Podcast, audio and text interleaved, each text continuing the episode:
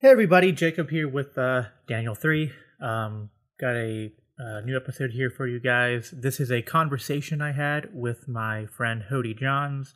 Hody is host of Enemy of My Enemy, which is a podcast on the We Are Libertarians network.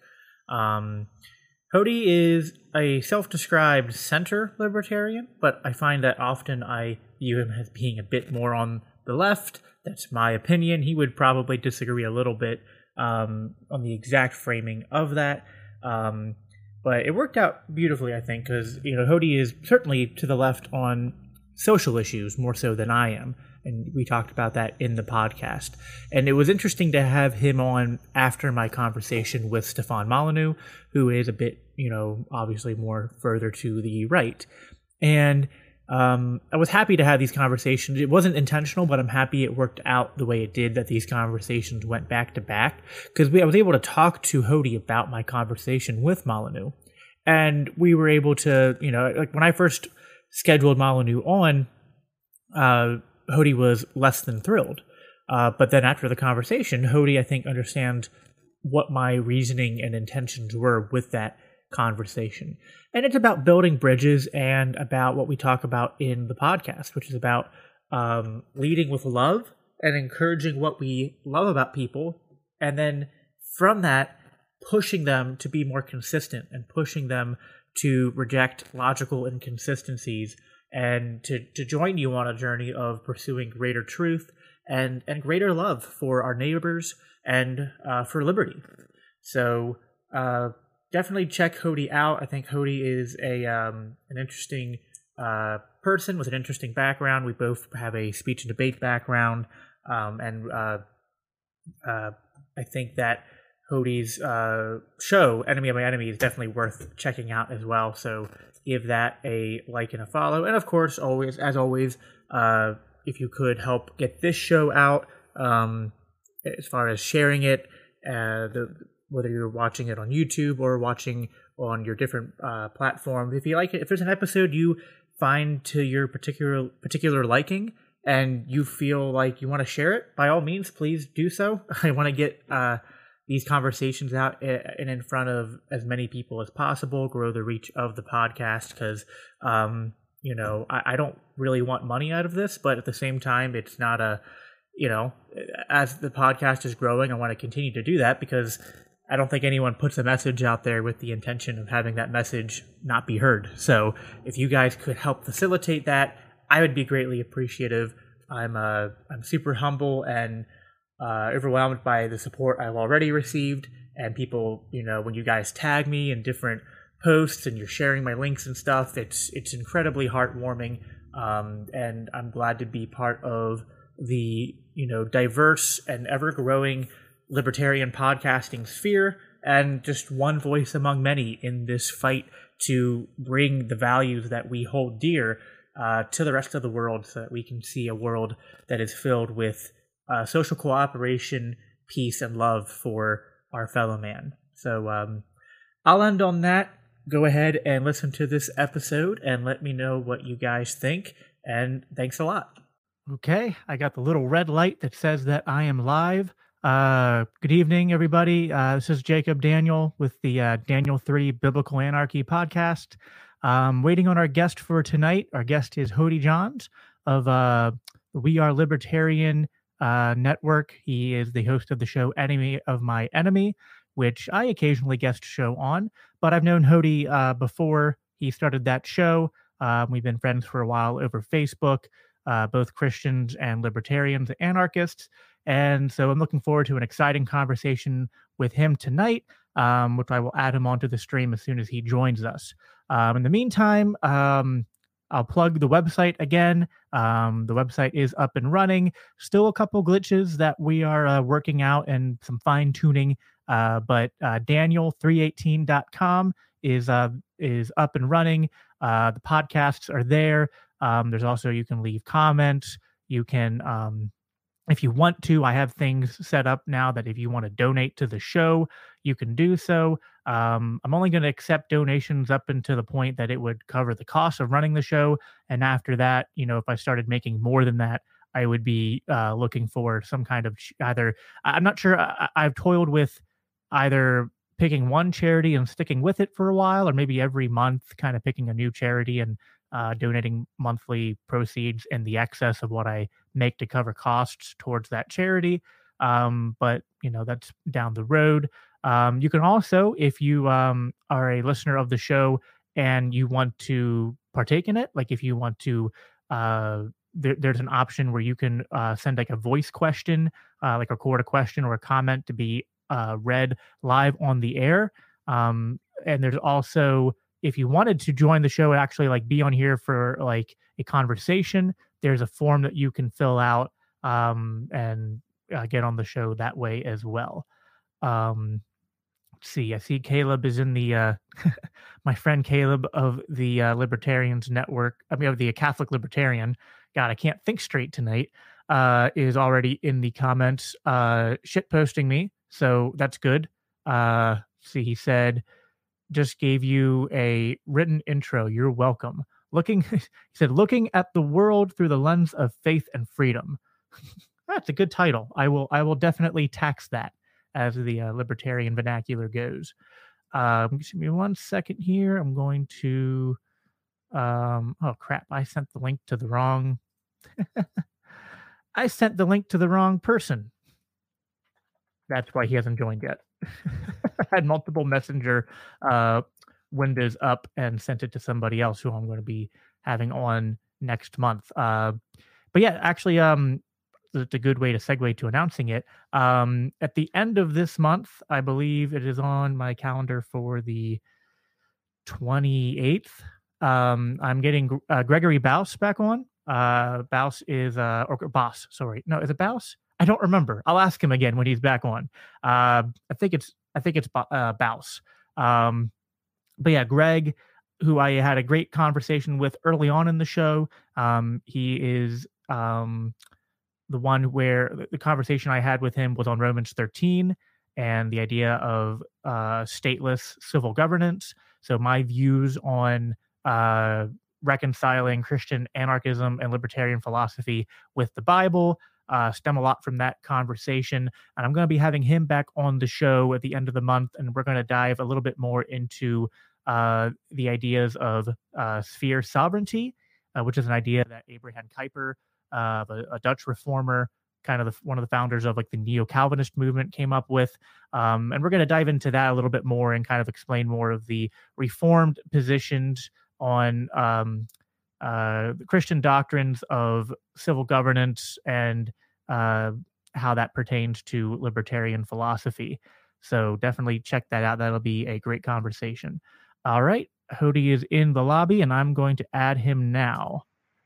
Do it. My friend, how are you doing? Doing good. How you doing, Jacob? Well, I'm fantastic. I sent you the I sent the link. I don't know if you heard. I sent the link to the wrong person. So I was just around waiting, just like, okay, okay, I'm gonna go live, wait for him, okay. And then finally I checked and like, uh, I'm the dummy. I sent it to the wrong guy. There's a lot of Hodies out there. It's a perfectly acceptable mistake. no, no, it was just I had like multiple messenger window, windows open and just just copied and pasted the uh, join link to the wrong wrong person. So, but uh, that's all right. Uh, I'm glad you're here now. So, um, I already kind of introduced you, but I'll uh, let you introduce yourself as well. Um, uh, maybe just give your background a little bit um, and you know, like five minutes talk about how you came to libertarianism and what it is you you do uh, like because you have actually I wanted to you, you uh, what you do for a living uh, is your career because that's interesting and then also what you do in the libertarian uh, grifting sphere I mean podcasting sphere. uh, good stuff. Well, uh, I am Hody Johns. I am um, really nothing too special. I did major in theology, and so I do I do have a love of kind of all. I did general studies theology. I love all. Um, I just love studying religion in general. I find there's some great principles there. Um, I'm part of the Weird Libertarians Network. The way I came to be a libertarian, I was really, I grew up Republican, and I, I can't ever say I was like a, I was definitely like a pro-war, what you would call like a neocon uh, type of Republican. I was never sold on a lot of the uh, bigotry that's within the Republican Party. And when I was part of the Tea Party, and I know looking back now it was so dumb, but I really thought it was all going to change. Like we had so many people that were like, "Hey, finally, let's let's let this gay marriage thing go. Let's let this like anti-immigrant thing go. Let's just be done with it. Let's cut loose. And I got to tell you, and I worked for the Republicans, and I just I really thought that was the future. And when that got squashed, and actually got squashed by the RNC, uh, it's funny the DNC kind of had the more public uh, sabotage of the candidates they didn't like of the Democratic candidates, but uh, the RNC, I mean, they challenged whenever we had a, a candidate that was kind of a social liberal uh, you know, fiscal actual conservative. I mean, that was a big thing too, is that we were like actually talking about shrinking budgets. And when, whenever we put somebody up, the RNC itself would contest our signatures. I mean, we're used to fighting against the Democrats in courts, and we're used to fight, you know, when we were used to fighting even against libertarians in the courts, but fighting against our own people, it's just too much. You know, they they could direct the flow of money. They had all the political action committees. They had we had no hope, and so they're bigoted, terrible, uh, anti anti actual conservative candidates uh, would act would end up winning. And I just said, you know what, there is no way forward here. I really thought that this was going to be it. Um, it that did not work out. Um, so I ended up becoming a libertarian. I was like, you know what, this looks like a live and let live kind of uh, movement here, and that's how I found my way here. I have loved it here. Um, I was, I guess, and probably probably I, I, should have started this. Maybe what you might know me no, most for is my speech and debate work. That's what got me through high school, through college, paid for my college. We won three national championships, um, and it was. And so I have a love of debate. Um, but a lot of that debate is what brought me to liberty because there's good reasons for almost every to make any decision on any policy and it made me realize that there's one universal law isn't really great and this kind of brought me into anarchy, right? Because you have one law and you have to adhere to that single standard, as opposed to using your conscience to say, like, well, in this in this way, I could see it being used, or in this way, it wouldn't make any sense, as opposed to saying, no, it has to make sense all the time for all people. And it allows for no nuance at all. The law does not permit you a difference of opinion. And so, or, or a different way to run your life. And and to accept that all people are different, why then should they function under the same law. And so I joined um, the liberty movement. I was I probably should have joined the anarchist movement a lot earlier. Uh, as you know, I uh, I, I kind of had a conversation with Larken Rose about that, and I said, well, the most important things that the libertarians have been stressing for centuries, and what I think is most important, is that government is transparent, accountable, and voluntary. And he was like, well, that is that's that's anarchy. like that's right. if it's a voluntary government, like it's not. And and I am big and I still kind of defend the, my position on the issue only in the sense I've embraced anarchy now, but I defended my anarchist position only because if you read anything earlier than 20, 30, 40 years ago, um, any amount of believing in any hierarchy, including intellectual, I mean, just just differences of not just income, you know, differences, but like you know, if there's an intellectual or a social, you know, uh, uh, hierarchy, then it's it's not anarchy right? And so like for me i'm just like well i i certainly believe that there's certain actions that you could take that society should view as not good right? So like there's a social cost that you should pay. I just think those are necessary things. I don't love the idea of hierarchy. I just think that it's a good it's a good way of saying like hey let's incentivize you to do good things. I don't believe in zero sum economics, so I don't think that the people the lowest on the totem pole has to have to suffer. That's not my goal. My goal is for you to, you know, do what you want to do to most succeed. So I became kind of an anarchist through that. Um, I've embraced the role. I really love the idea that law is just insufficient. It really fits well with my Christianity, and it's funny that I did not see it earlier because only since have I kind of run into um, you know, people like Tolstoy and, and the kind of those philosophers mm. that are like, man, it is difficult for you to be a Christian and believe in the state. Yeah. And so I, I, I now I, I came to these each of these conclusions separately. I came to libertarianism and anarchy separately than I did from Christianity. But now that they're together, it's just it's a perfect fit. And I'm really uh yeah, other than that, met you, have a podcast called Enemy of My Enemy. Um, it's a great show. Again, on the Libertarian We Are Libertarians Network. Um, we we talk and we debate all kinds of different issues. We have left, right, and center libertarians there. I absolutely love the entire gamut.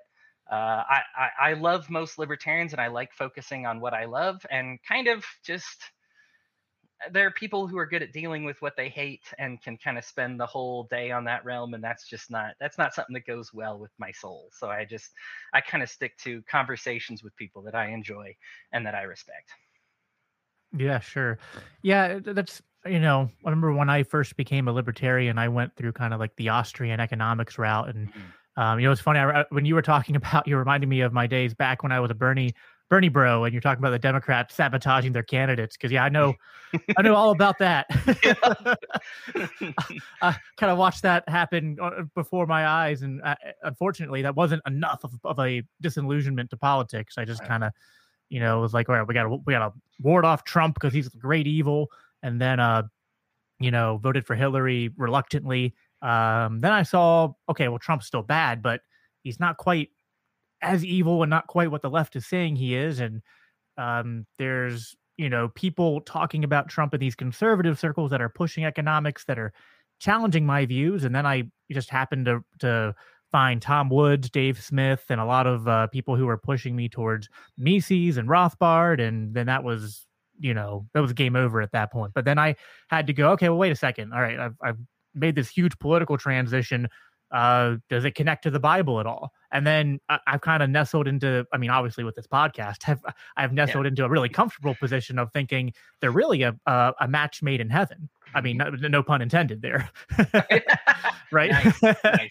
um, uh, Tolstoy's book being "The Kingdom of Heaven is within you," and I just think that's such a perfect, you know, uh, you know, c- taking the teachings of Christ to their consistent conclusions. Yep. You know, loving your neighbor. If you love your neighbor, and especially if you love your na- your enemy, um, I don't think you can really um, be for any type of, of of statism, or at least any type of you know, I, I know like back when you were having your conversation with Larken, it's like there's this weird gray area between anarchy and minarchy where like minarchists push what they call like voluntary governance, mm-hmm. which is like the anarchists go, well, that's just anarchy, and the minarchists go, well, no, that's still, st-. and it gets into like this semantics thing, right? Um, but but you know, if if you get the seal the the seal of approval from Larken Rose. I don't think anyone's going to argue with him. Nobody will argue I mean? my anarchist chops after that, right? Yeah, exactly.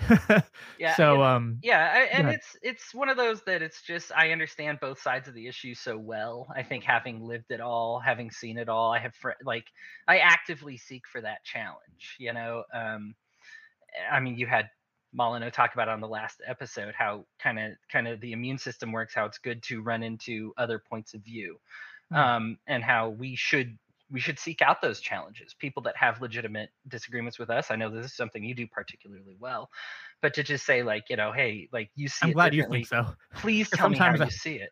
Right. Sometimes I'm not sure how well I do it because it's. Well, the, I mean, you've got an opinion, right? Like, and and the thing is, is that's still that's always going to happen. Like, even when I was doing speech and debate, mm-hmm. and I mm-hmm. was able to argue both sides, I still had an opinion. This isn't like I just like don't believe yeah. in anything anymore, right? Like I I still have an opinion on some of these things that I argue, you know? I mean, if we have a capitalism versus socialism the debate, the nice part about being an adult is I get to choose which side I'm on.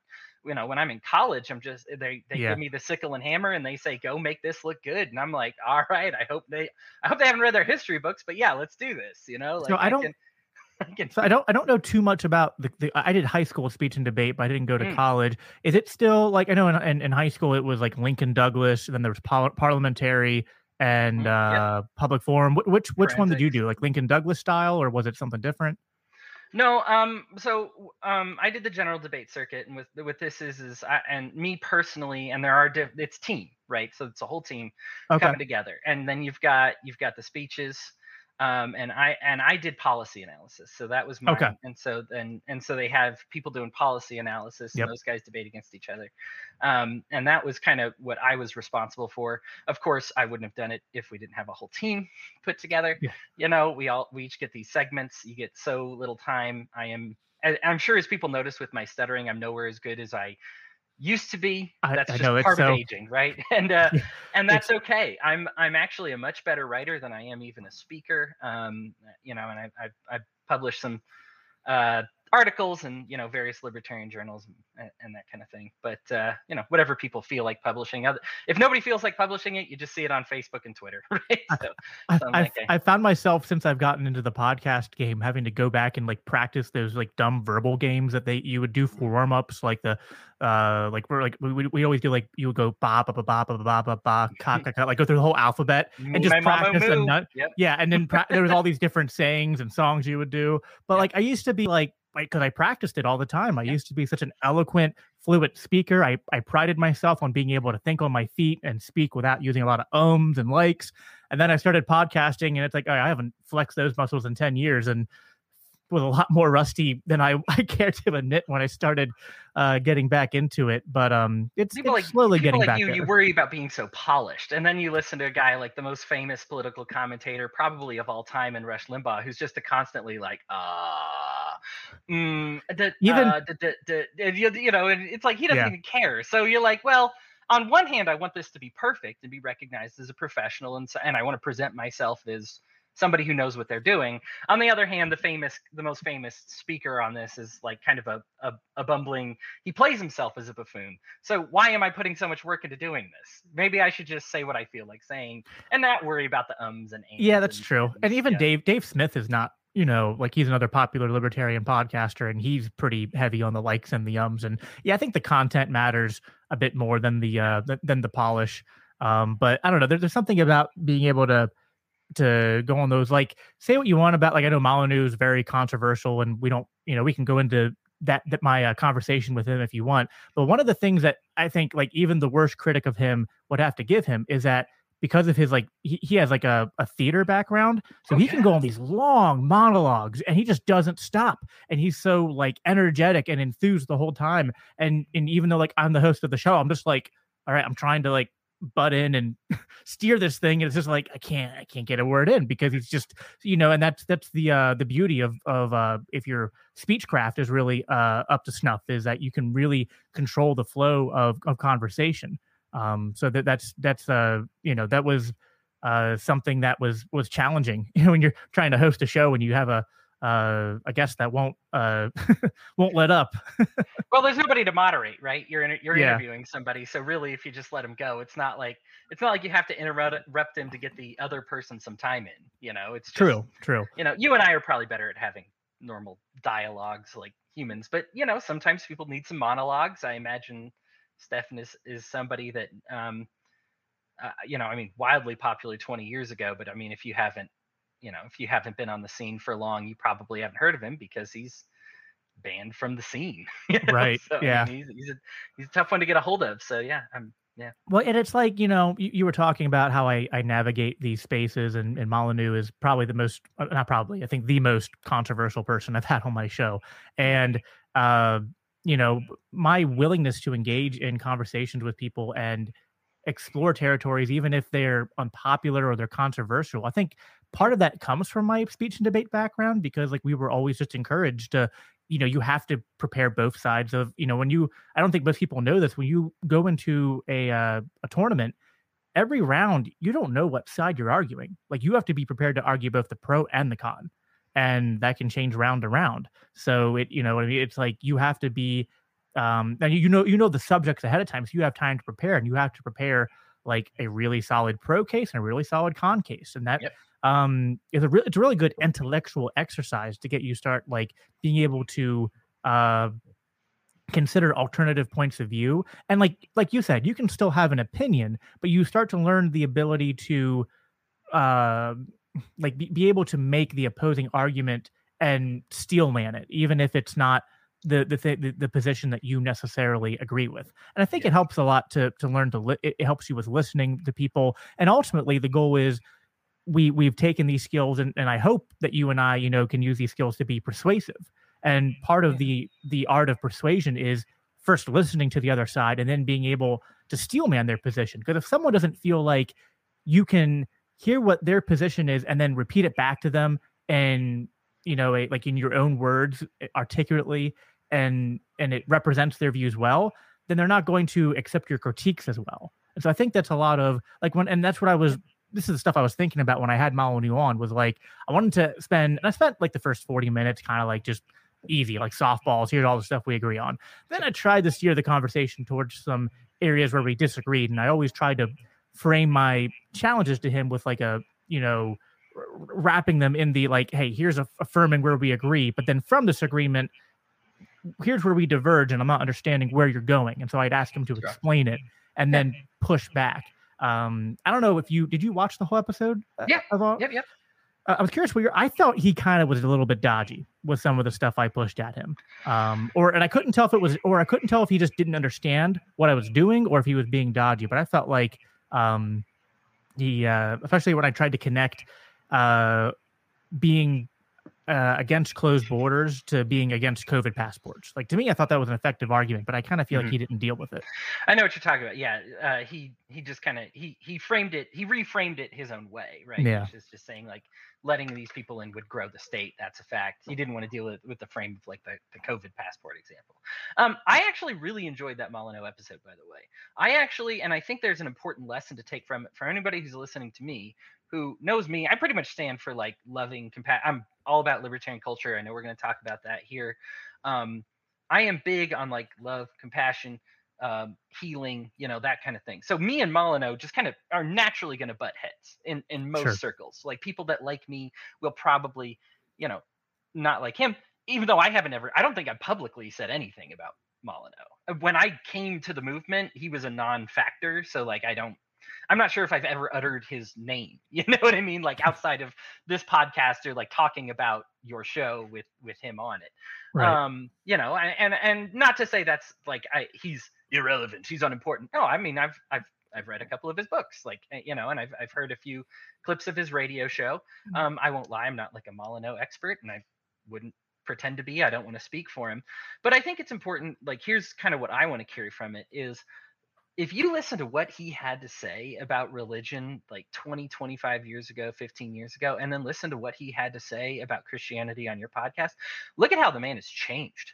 I mean mm. this is somebody you even mention christianity and laughs in your dumb face has a lot of names for you know what i mean? You're just like oh my gosh like this guy's so well, he used to be hostile. incredibly hostile towards christians. Correct I mean, yes yeah. and was very obviously he still believes what he believes but you know is very engaged um he the way he reiterated Christian theology, I didn't have any even asterisks to add to what he said about yeah. oh, when he was saying it that way. And that's an important I think that's an important lesson. And did it take over a decade for him to get there? Yeah, probably. But this is the long game, right? Like we're not we're not overthrowing the state tomorrow. So, you know, we play sure. the long game. We talk with people and and we say like, you know, I'm just planting some seeds. Eventually those seeds are going to grow. I mean, it's just especially with people who are thinkers. I was really impressed with his ability to think it out. Um, and to to be able to iterate a lot of these doctrines from the Christian perspective of how of how we view the state. Now, I just wanted to get you know credit credit to him. I'm I'm glad at least he found some ability to redeem himself that way. It's it's very easy to you know I, I look at a guy like Richard Dawkins who kind of was doing the same thing. Who's just I mean he's a jerk, right? Like and he, yeah, you know eugenicist jerk, and I'm just like I don't. I, I could dunk over all over him all day, but there's a chance that in 20 years, even if he doesn't like become a Christian, at least he can say like, I was a jerk for saying that they believed in hobgoblins or something, you know, and, and say like, okay, you know, there's probably a way that I can get through to him here. Um, you know, as far as like the areas of disagreement when you're talking about with the with the dodgy stuff, I mean, I just there's a I, individualism is big for me as a libertarian because I love individuals, right? Like I think each person should have as much freedom as possible within the grounds of the NAP, right? We don't hurt people, we don't take their stuff under any circumstances, right? And this is kind of what separates me. I know a lot of I find that here's the thing with like a lot of left libertarians, they look at the NAP and they're just like, well, there are times to violate it. And I'm like, no. And then you get like too far on the right and they're just like this is the like i i anything is okay as long as it's not hurting people are taking their stuff and it's like well there's still bad ideas that you can do like they were consensually bad ideas right? Like and stupid things that you can do and we need to be able to talk about those. And i find myself in the middle of those two um, and again those are those are far positions like those are, yeah. those are kind of extreme and i find myself in this position where it's like the reason i'm a libertarian is because i love individuals i want people to have as much freedom as possible, as many rights as possible, you know. And and again, people hear that and like I think if you're from the right, you hear as many rights as possible, and you're like, this guy wants government health care. This guy, well, calm down. There's ways to like as Larry Sharpe would say, you know, there's ways to get universal health care without the government doing it. Or there's ways to at least try, right? Like, even if you think that there's no possible way it will ever happen and there's no culture that would ever value, you know, medicine that much to, or, or education that much to educate everybody, I disagree, but we can at least be allies in the meantime, you know. But but at least that like for me, that's why I love it because I love bringing those things to individuals and these cultures and and these societies of what could be. To say like I do think like I would love to be a part of a society where we take care of each other, where we love each other. I'm certainly not a commune guy. Uh, but you know like just just certain basis i mean this is what insurance is supposed to be right we all pay in and if you actually need to take something out you take something out you know, and if you don't want to be part of insurance, not part of insurance, no big deal.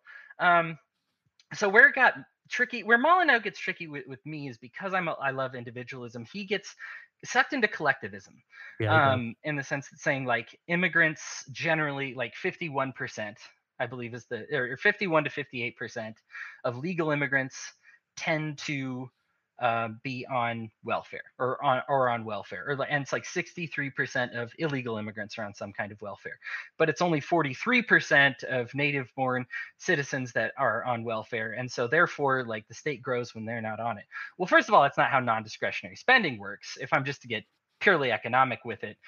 There's the pie doesn't grow when more people are on welfare you just slice the pie into thinner slices. This is why guy, why guys like Bernie Sanders are not eh, have said they're not going to abolish ICE because this is something that it's like we need to heavily regulate borders. This is why Hayek, right, left his socialism because he's like, well, for us to do this, I have to re- heavily regulate my borders. I'm not going to do that because that's unethical, so I'm not going to do it.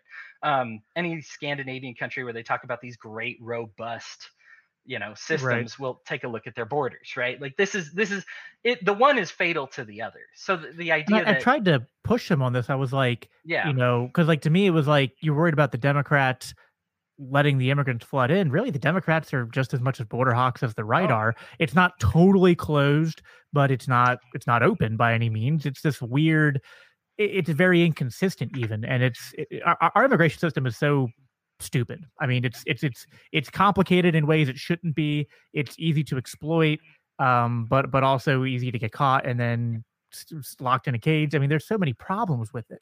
Um, but but yeah, intentionally I, stupid. I mean, oh, yeah. here's here's the problem: is these people we give we give too many people a pass because we think they're unintelligent. These are not unintelligent people running things they simply have this mindset of how they want the world to work. Like yeah. Barack Obama is not an idiot.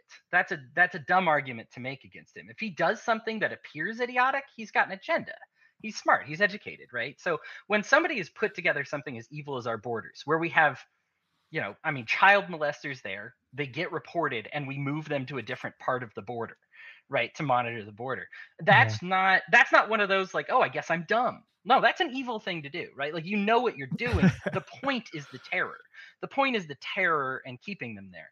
When Joe Biden creates a facility that gets, I mean, worse than the current conditions, and the con- current conditions are already bad, and his solution is to ban more press coverage from those facilities, just... he is part of that problem, right? You no yeah. longer get to be like, you know, well, I love the, I, I want open borders, and that's why I'm so big on Joe I, Biden. And I, like, I couldn't have guessed that. Like, like I, I've always thought that Democrats would be still border uh border hawks but they would at least like they would like lighten it up a little bit. But it, it really feels like biden's almost like intensified it if anything.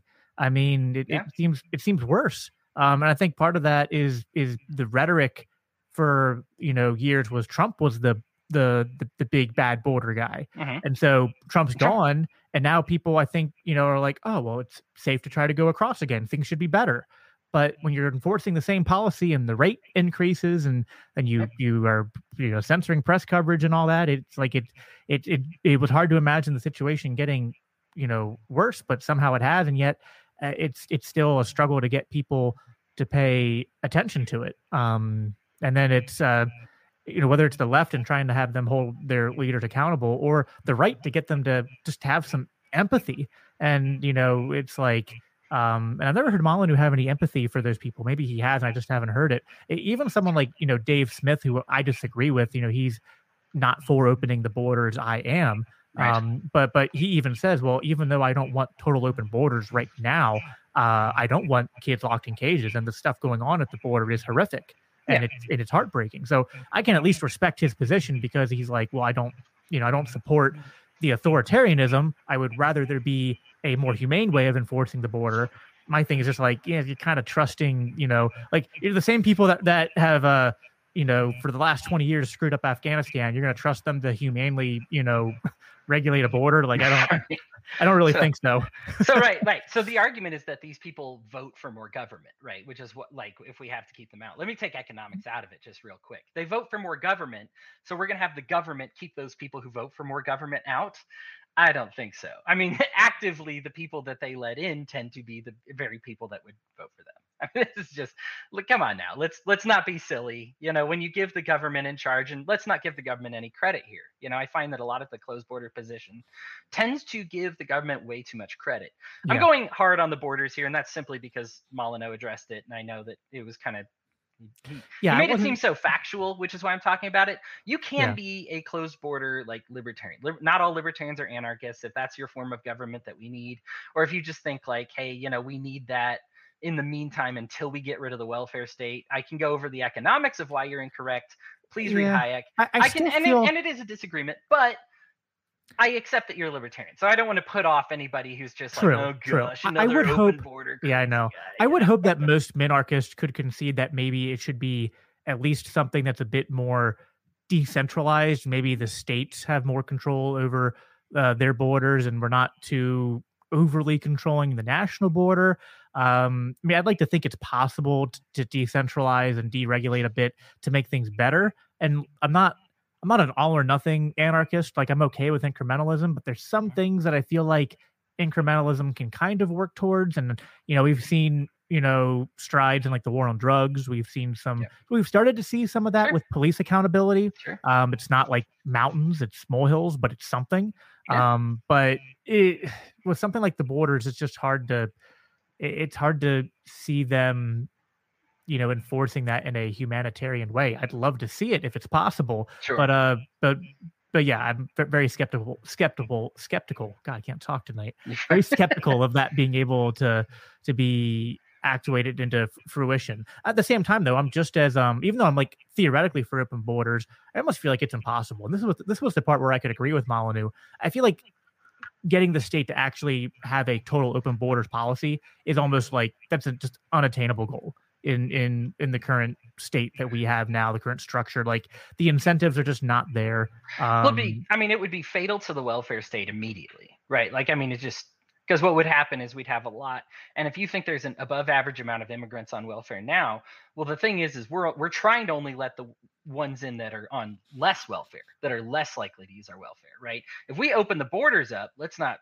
make any any jabs here the people that are in the most need of help are going to come over and what's going to happen is that pie, where everybody gets a smaller and smaller slice, the more people that are draining it and the less that is put into it, um, they're good. Eventually, welfare is just going to be so negligible. You know, here's your twenty dollar check for you know monthly, and people are just going to be like, this is this is a goofball idea, right? Like it, and so it, ultimately, it's it's fatal to the welfare state. This was the Mises and Hayek conversation. Yeah. Um, and it, it it can't it just doesn't coexist it, it is lethal to the welfare state it, it is but that's why i think they'll never do it now like if, right, if exactly. theoretically you yeah, give me no that way. magic i've always told people you should push for open borders because yeah. like if you got it I, I agree i think that like because oh, yeah. i always think the idea like end the welfare state then then open the border like no you have it backwards if you open the borders, I think that the welfare state would just have to cease to exist. Yeah. I mean, they just wouldn't. The, the, money printers, they wouldn't have enough money printers to, to to burr enough of that that stuff out, and like they wouldn't be able to. You know, not there's not enough you know tricks in the book that the the Fed could pull to keep inflation from just skyrocketing if they right. if they didn't put some kind of restriction around it. Um, yep. And thank you, uh, Austrians. Yeah. Like that's one of the yeah. greatest contributions uh, uh, to them because I think it's one of those that and i and i love economics oh my gosh i love economics but it's one of those that i think you get into it and you're like oh my gosh this is why this is why libertarianism is a complete philosophy you know whereas yeah. i think you see the democrats and the republicans flip positions on, so often on sure. when they're okay with government tyranny like and and you're just like wait i thought you guys were for small government now you're okay with ron desantis banning you know people teaching this and oh wait a minute democrats i thought you guys were like hey I, I, disparate outcomes are racist but now let's pass this law that like disproportionately affects black people and fire them because they, you know they don't have their vaccine passports. It's like well guys like give me some consistency here you know and this is where libertarianism really comes in to save the day. Not that every liber- every libertarian has to be a like an austrian economist but that you know at least we understand that that it's never okay you know like the government uh, yeah. situation is never all right you know? I, I, guess you don't have to be like a educated Austrian, you know, economically minded person to be a good libertarian. No. I do think that if you take consistent libertarianism and apply it to economic principles, it's going to be hard to come up with a different framework than what the Austrian you know economic model gives you yeah um because i think and it's like you know, this is where you know some people don't like th- this uh idea that like you know the mises you know libertarians put out but i almost think I, I think it's true. I think that all rights at the end of the day at least in the libertarian sense are property rights and and that extends to you because like of self ownership um and, and, really all property rights uh, stem from self ownership and this is one of the things i loved about i know uh you know, uh, Hans uh, Hermann Hoppe is another controversial figure within libertarian circles, but I really like his um, argumentation ethics as a as a kind of like um, intellectual proof of of property rights. Just basically being like, the minute you start to argue against property rights, you are kind of inherently uh, demonstrating the sort of like norms and kind of conceding to certain like just the the act of arguing kind of concedes the idea that people are self owners. Yeah. And and from that point, if people are self owners, well then to be consistent, you have to say that they own their labor, which means they own their property. So to argue uh-huh. against property rights is a is a self defeating uh, exercise. And and so I, I think that um, now some people don't like that because I guess it's not um fluffy enough or it's like it, it seems and I, I was that way too when someone first put that to me like all rights are property rights i said i don't know that seems a little bit too shallow. Um, and and I think that there's that's a somewhat legitimate criticism, but I think it's if you're just looking at it from a strictly economic sense, and like what I often say is like libertarianism is a a thin philosophy that describes your relationships between people and um, what the norms of property rights are and should be. Yeah, and it's it is necessary but not sufficient when we're talking about morality um, you can be consistent among libertarian principles and uh, respecting private property rights, but you can still be a bad person. You were kind of referencing this earlier, where it's like, you know, this kind of dichotomy between like libertarians who are like, well, I can do all this stuff because it's not against the non aggression principle. And it's like, okay, well, sure. And we're not going to, you know, as libertarians say, we're going to legislate your behavior, even if we find it yeah. awful. Mm-hmm. but we can still call it awful. Sure, and you contribute to a culture that makes people say we need a state because this guy's an idiot. You know what I mean? Sure. And so then it's like you are not helpful to me because you are the reason people like call for the state you know what i mean and you, you, people are like well what about this idiot if he gets a hold of like you know if he gets his freedom then all of a sudden he's got i mean the whole like you know let's sell children and how much would they go for and have them in my basement and they're not peop- their property and not people yet. And you know, yeah, that's that's one of my and, biggest and, uh, pushbacks against Rothbard is the idea that parents own their children. It's like, uh, uh nope. It's, one of the, go there. one of the greatest things about libertarianism, though, is that it is a buffet. We're able to take what we like and leave what we don't. You know, is the and and I think that there are amazing contributions. And I think this is kind of the problem that we have within libertarian circles as far as conversation goes right now. We make somebody about all their evils or make somebody about all their yes. goods and just pretend like there's nothing in between. Like there usually the criticisms that some of these guys have are absolutely legitimate. They need to be addressed. And we can even say, like, yep, you're spot on there. I don't I don't agree with what Rothbard says about kids. You know what I mean? Like I get, you yeah. know, fine. That doesn't discredit everything else that Rothbard has done, right? Like sure. yeah. late Rothbard sucks. And I think everybody kind of knows that. But like, I mean, Anatomy of the State, like I, I mean, that's amazing, right? Yeah. Like, so like, there's certain things that you could just be like, you know what? I, and people get so like offended, they get entrenched, you know, when somebody attacks like somebody their hero, somebody that's taught them an awful lot.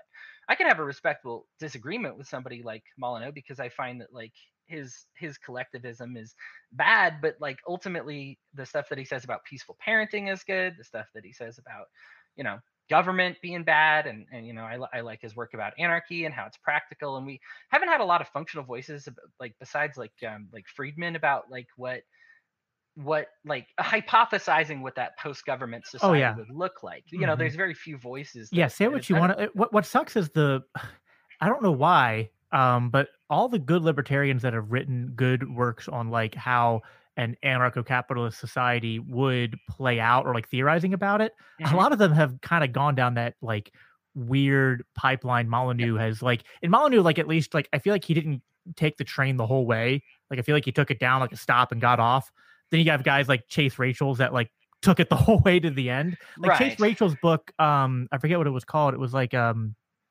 crap he he- wrote a but he wrote a book that was kind of in the same vein of like explaining uh anarcho-capitalist uh or just like just anarchist ways that like society could organize in a in a spontaneous fashion in, in a free market. And it was Yeah. really good. And it was before he went off the rails but now because he went off the rails it's like you don't dare recommend that book to Right, you anybody can't say it, right? L- Lou I think it actually was called Spontaneous Order. Actually, I think that was the name of the Yeah. book. It was Spontaneous Order by Chase Rachels, and it's mm-hmm. still like, you know, w- once I know somebody is like a good libertarian, and it's like, listen, I'm gonna let you. I'm like, I have a PDF of it. I'm like, read this. Forget who the author is. Like the stuff is still good. Just don't like, you know, go look him up and think that anything he says now is right you almost want to just like to. clip out the author like and just Yeah. like give them the, the pages of the book you clip out the bad sections but that's the cool part is like libertarians we can like this is and this is the great part about individualism right because Sure. i can say like this is consistent with my philosophy this is not and so i'm going to take this i'm going to leave that you're at a buffet and somebody can be like the same person who's cooking in the back could have made the the chicken legs and the pizza and the spaghetti but if you ever seen like spaghetti at a buffet and it's like swimming in water and you're just like, nah, like that's not, but that doesn't mean the drumsticks are bad. Like, you know, it's like just being like, no, everything that person has touched, I, you know, I condemn. There's certainly an element of when per when somebody said enough problematic things that you just kind of need to be like, or or maybe one significantly problematic thing that you're just like, that is inconsistent with liberty and i can probably find somebody who says it better you know like like i think there's moments where where there's somebody who's like I- i'm going to take what you said somebody else said it as well or better and because you're so problematic i'm just going to kind of write you off but that's um but i mean that's just a- as far as we explain it to yeah. our friends i mean it, it's a it's a balancing act and like Yeah. there, there's there's also like but like one of the motivations i had to talk to Molyneux was like he still has you know now it's not like as much as it probably was but he still has like a following like people that are like you know big proponents of, of him and followers of him and i knew talking to him meant that i could put my my voice out there to his followers and i wanted them to to hear my hear my perspective and i wanted to be able to to have the opportunity to to talk to Molyneux to be like listen really value all your stuff over here Mhm. this stuff I kind of kind of disagree with what you want. Now, I I I don't like, and I I know you, you know, um, I don't think you like it either. I don't like when people just go after someone like Molyneux and go, you know, he's a racist, he's a collectivist. Don't talk to him. I'm like, well, um, t- to me, there's there's three problems with that. One, he may be both of those things but there's still a good reason to talk to him right well, and it's like people, you know, it's like people can be something to a certain degree, right? Like, it, I think it would be incorrect to say Molyneux is 0% racist. I think it would be wrong to say he's 100% racist. Sure. He's somewhere in in that kind of like, you know, mushy middle. I don't I I- couldn't put an exact number to it. Right. Um the important thing for me, like where I draw my line is like if you have some some irrational collectivist or racist ideas, but you're not pushing for like you know genocide or or violence or and even Molyneux goes as far as to say, well, I condemn racism and you shouldn't Yeah. like he, he he's a little bit contradictory with some of the other things he says, but he says, listen, you shouldn't judge individuals by by group averages or by stereotypes or whatever. And you know, and he's he's strongly come out and said, I condemn white nationalism, I condemn uh, eugenics. So it's like, okay, like if you're willing to publicly strongly condemn those things, then I'm willing to at least be charitable with you on th- those areas where I like would usually be a little bit like, eh, not sure about that. Um, Right. So And th- that's that's part of it. And the other thing is like, if and we talked about this, uh, and you you brought it up too. It's like I think when we don't engage those people, we're hurting ourselves because we're not able to effectively help people when they're infatuated with those ideas because we are not sharpening our uh, skill set to be able to talk you know uh, about that kind of stuff being able to talk to Molyneux and have that little bit of a spar that we did i'll be even better and more prepared next time that conversation comes up whether it's with him or somebody else Sure. and then two i think it's good for his audience to see somebody push back uh, on him and not push back with a you're a racist but push back with like here's a legitimate argument against your your view like let's take like i'm not offended by you i'm not being triggered Sure. uh, I, I'm validating you as a person, as a libertarian. Okay, let's get to the heart of the issue. Here's why I think you're wrong. I think it was important for him and his audience to hear that pushback, and I think it's in, important for um, all of us to stop treating people like they're not a sum of all of their parts. And if people can have some bad parts to them, but I want to emphasize and encourage the good parts of them while gently discouraging the bad ones, because I think, but from a Christian standpoint and like a psychological standpoint, that's how you encourage people to grow and change in positive ways.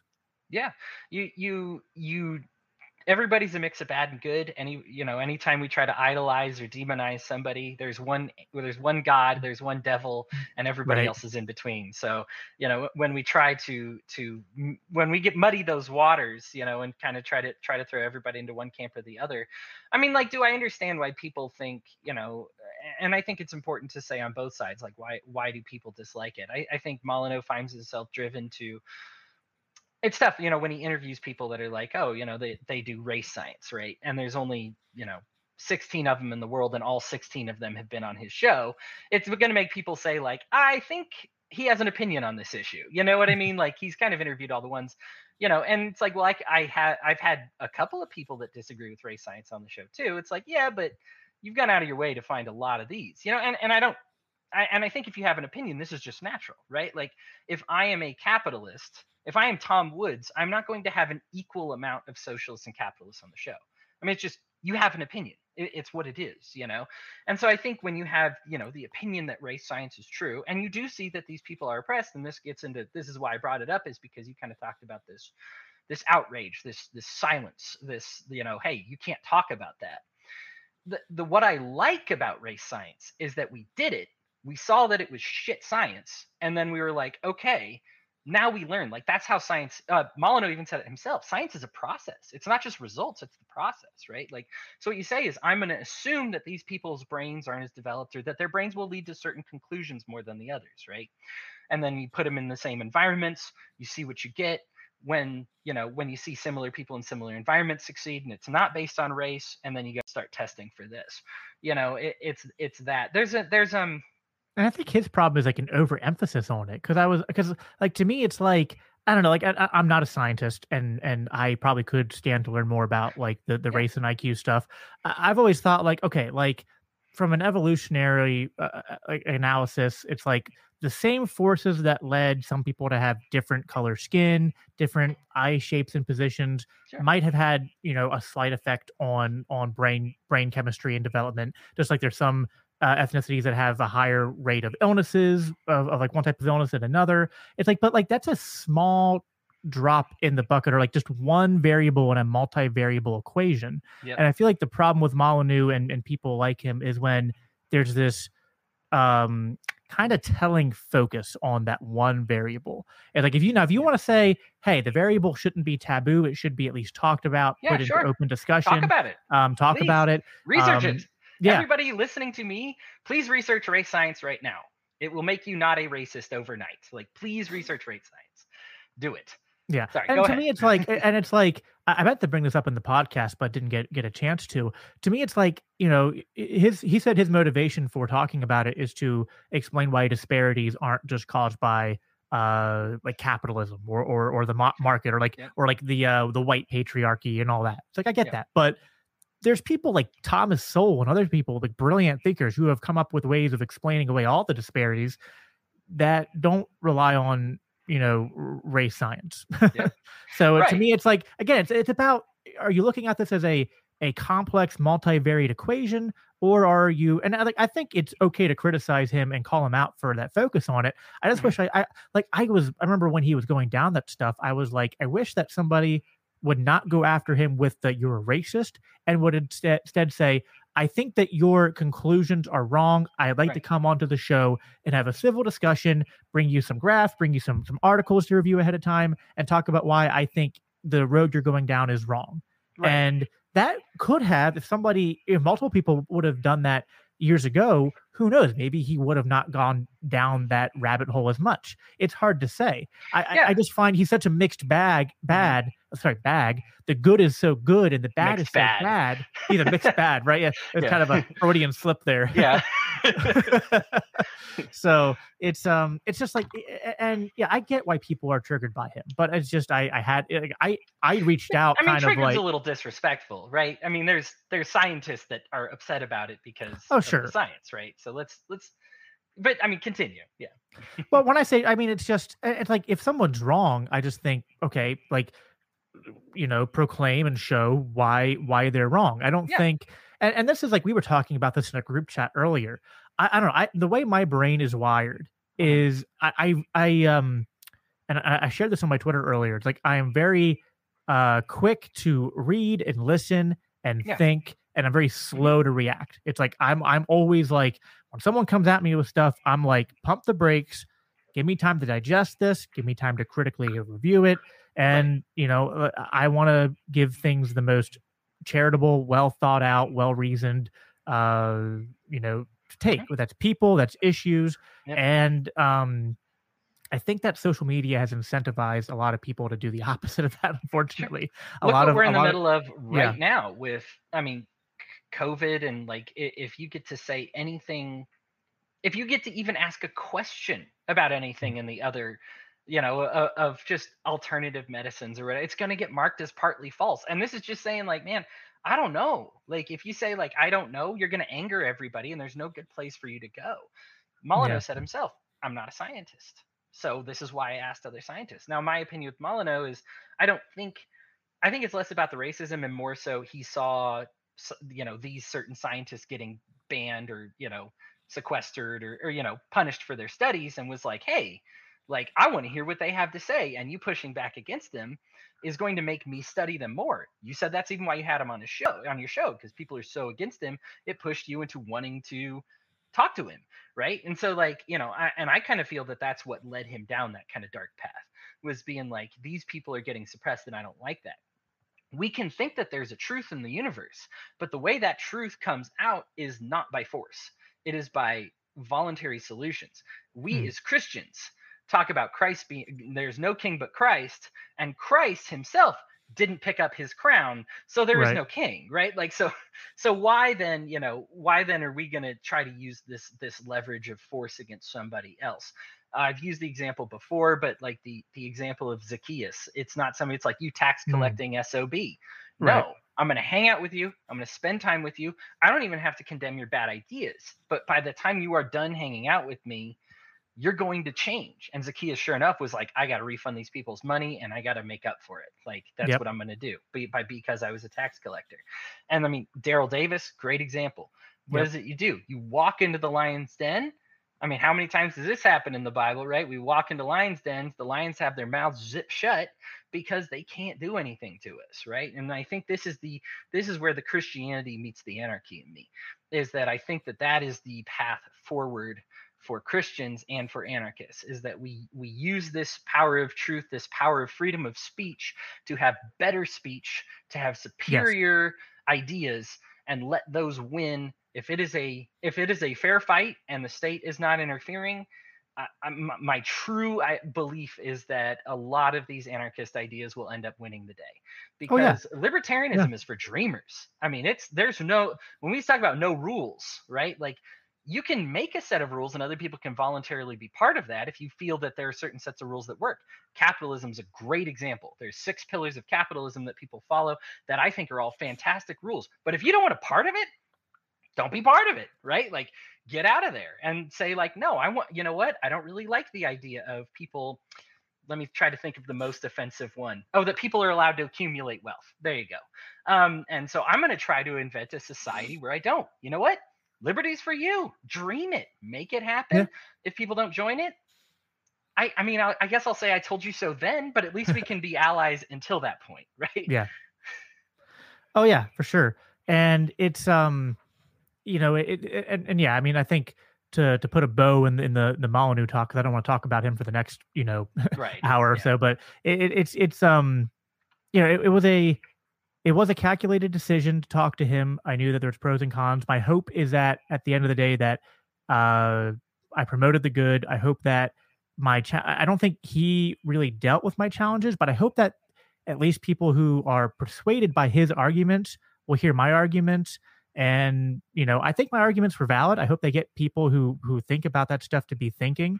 And you know this is a, a good segue into you know like we, we talked about this uh, when you were on my show last um, this idea of like internal versus external uh, regulations. And i wanted to get into that because i think we both agree you know like you know as, as libertarians as those who reject statism um, and and whatnot, we believe you, you, talked about this. What you said in the last show was because we reject the idea of external regulations, like applying force and coercion on people to get them to do what we want. And, and I think that's also what Jesus taught us. Like um, one of my favorite passages is Mark 10 42, where Jesus talks about how he's, he's telling his apostles, listen, the Gentiles, they like to uh, be archists over one another. They like to lord over each other, brag about how much power they have and wealth. It will not be that way among you and Jesus taught about how being a leader was not about power, but about being a servant.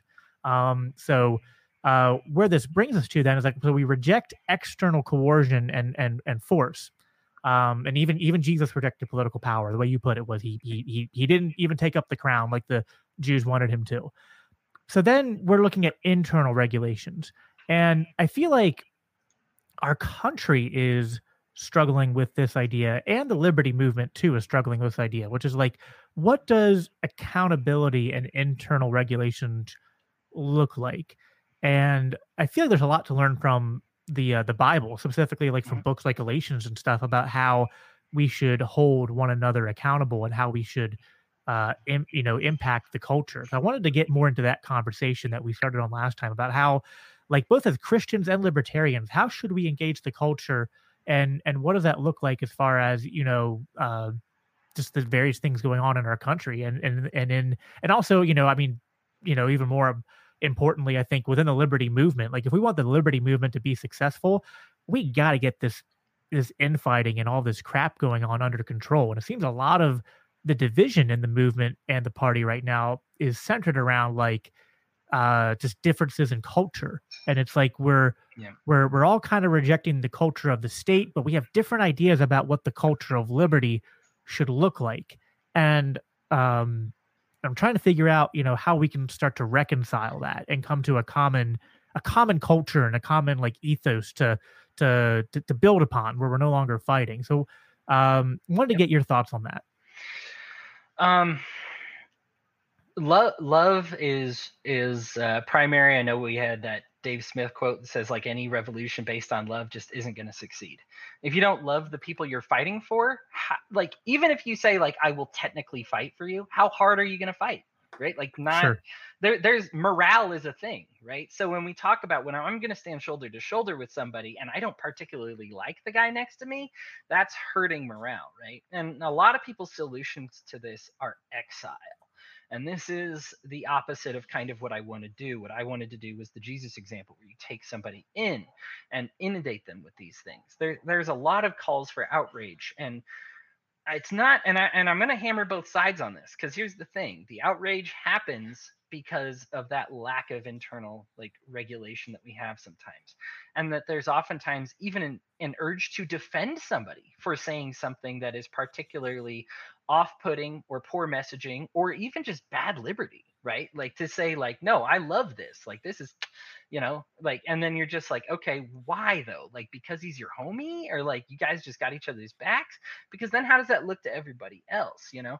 But like at the same time what the call is is it's for outrage and exile and it's almost like there's never enough. Like so what you'll do is you'll repudiate what the person says and they'll be like no i want them kicked out or you'll kick them out and then they'll say i also want you to condemn this guy who said something similar and you're just like they're like when you start pulling at the thread one way or another the whole sweater is going to unravel and mm. there is a way of dealing with these things the almost the entire new testament is letters from paul's dealing with this kind of thing because yeah. every church was dealing with some kind of different cultural issue now what i love about liberty is the same the same medicine i would prescribe the entire world is the same medicine I would prescribe to the problem that we have now.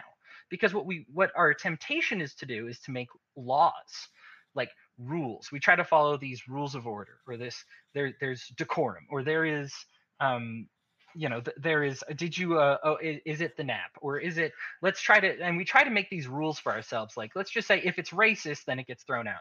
Or if it's collectivist it gets thrown out. Or if it's socialist it gets thrown out. Or if it's this and and really what we have to do is we have to take these on individual basis and use our conscience that we're given to us. This happens in the old testament and the new testament that there is a condemnation of of the rule of law because what it does is it forbids people from doing the right thing. Um, you can see with the the spy in Jericho where it's like, man, you helped us, and they're like, so do we kill her? Because that's what the law says. And God's like, what? Then why did you make that stupid law? Like, is that what your heart tells you to do to kill kill the people who helped you? Like, no. Okay, then maybe go with that, right? Like, this is this is I, I made you in my image. Like, you have within you the powers of a deity if you just unshackle yourself. And what you what we keep doing is we get caught up in these laws. The reason we make laws is because it helps us create an even playing ground. Like when we're playing football, you know, we say like we all agree to the same rules. Okay, we can have a football game. Our worry is that if we don't make a whole bunch of laws that we can no longer get along together that we're not able to communicate anymore, that we're not able to participate in basically the same game anymore. But that's really not the case because I think if both people are leading with a strong sense of common sense and a, con- a strong sense of conscience, that we can kind of deal with this. Because I believe that the people who are truly unconscionable, that are terrible, they aren't going to work, you know, in a free market. Like, you know, and, and it's not that we need rules to to get these people out of here ultimately their beliefs are going to isolate themselves you know um, a lot of works about the civil rights act talking about how like businesses were ending racist practices before it came along it was on that pace i understand there's some controversy around the civil rights act itself but like we what we can just say is we say that these are kind of things where it's like businesses are like so i get less people if i discriminate then I'm not going to discriminate. And I think that there's things that would happen socially with that too. And I think that their solution on top of just rejecting laws is also recognizing that God is love and we talk to each other lovingly. We put love at the forefront, especially as Christians. There is no excuse. God is love. So if what you are doing, if you catch yourself saying something, I do this all the time. N- no judgment from me. I understand that if you catch yourself saying something that is not spoken out of love, then it is not from God and you should not be doing it. And I feel that this would create such a great culture shift because you look at Jesus constantly talking with people that are not of his fold all the time yep. and bringing people into his fold. And that's what we need to start doing as libertarians when we focus on that culture. When we say, like, hey, I recognize that you don't think you're part of our fold and you're participating in these and these and these behaviors maybe try these out. Maybe hang with me and my homies for a bit, and I think you're going to change, right? Like this is going to be a different situation when you're done with it.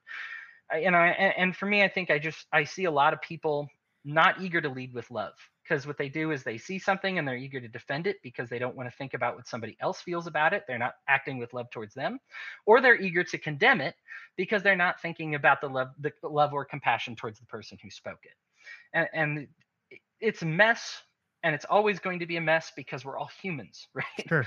But yeah. when we navigate the mess, what we can show people is what we should be showing people, especially as Christians, is how to communicate with a superior the way the, in the way that Christ spoke, right? And I'm already stuttering enough that Christ, I'm sure, would be like, yeah, superior speaking, right?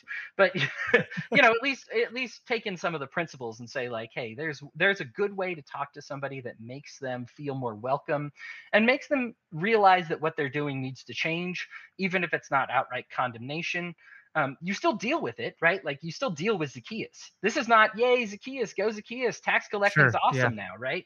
But this is still like, but it's also not Zacchaeus get the frick out of the city. Everybody throw a stick at Zacchaeus. Yeah. Right. This is let's work on this. by getting him surrounded with a culture. I'm gonna I'm gonna talk about one more thing, and I'm gonna let you cut loose for a while because I've I've gone on. Uh, Cesar Millan, whenever there's a dog that really, really, really has a lot of trouble, uh, he brings the dog over to his to his other dogs, and that's how the dog gets fixed because that culture among his dogs mm. is superior to the culture that that dog had before, and that dog's one like you know tough life wicked ways whatever you want to call it of the dog end up getting ironed out right? And so and i think that that's a great solution because what that is and what that shows us is that discipline it might be our first step but if that doesn't work culture is the better solution for these dogs yeah. right? Discipline is what we usually try first right? Because it's easier. But culture is the superior solution when we're like man discipline didn't work. Yelling at them didn't work. Robbing them of of um, friendships didn't work cutting them off of social media didn't work. You know, what do we do? Introduce them to a culture that's actually helpful and actually like healing. And then that's when the, the dogs kind of go like, oh, this is good. And, and humans behave much the same way that we're like, oh, this is what it's like to be part of a healthy environment. I don't want to disrupt this. How do I become a part of it? And they kind of start to adopt the lifestyle. Yeah. So there's a lot there. We try to yeah go go back and, and kind of tackle things in in order. Um, Take your um, time. I won't interrupt. Yeah, fine.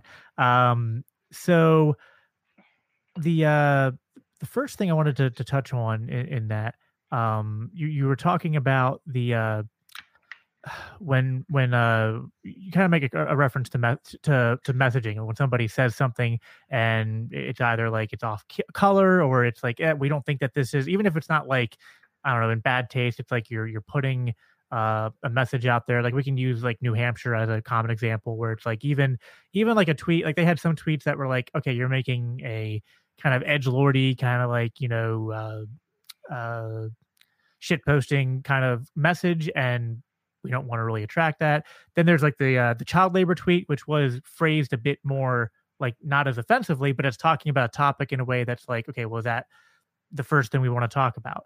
And um, that the, the New Hampshire was a uh, is often a a, a uh, affiliate we go back and talk about a lot because it, it, it's something people know about, and it's good to bounce these ideas off of yeah. uh, those examples. Um, my uh, gut, my reaction to, to, to New Hampshire and to bad messaging messaging in general, and I think that at times the New Hampshire messaging was was was bad, but my problem with the response I saw, I saw from a lot of the party and the movement was immediately calling for heads and um and also not I think not understanding kind of like human like basic human psychology kind of like we talked about earlier. Like to me it's like people aren't going to change because you come at them and attack them. And and actually when, when people get attacked they get defensive. They kind of like you know they they they put their guard up. They kind of like a turtle. They get more into their shell. Uh, you know, and and you know, I think you, are bringing biblical references up, like like like uh, Zacchaeus, and I think that's that's wonderful. And I think the Bible teaches this. I think psychology teaches this too. And and it's um there, there's you know psychologists have written on the the art of how people uh, have their mind change, and a lot of it is what you talk about. It's about being surrounded with a culture of people that puts them into the right frame of mind to where they can have like they're they're willing to have their mind changed. So that's like that's half the battle is getting somebody to that point where they're willing to have their mind changed. Yeah. Um but when somebody does something we disapprove of, I feel like yes, we need internal regulations, but I feel like a lot of time people are trying to model their internal regulations off of the state.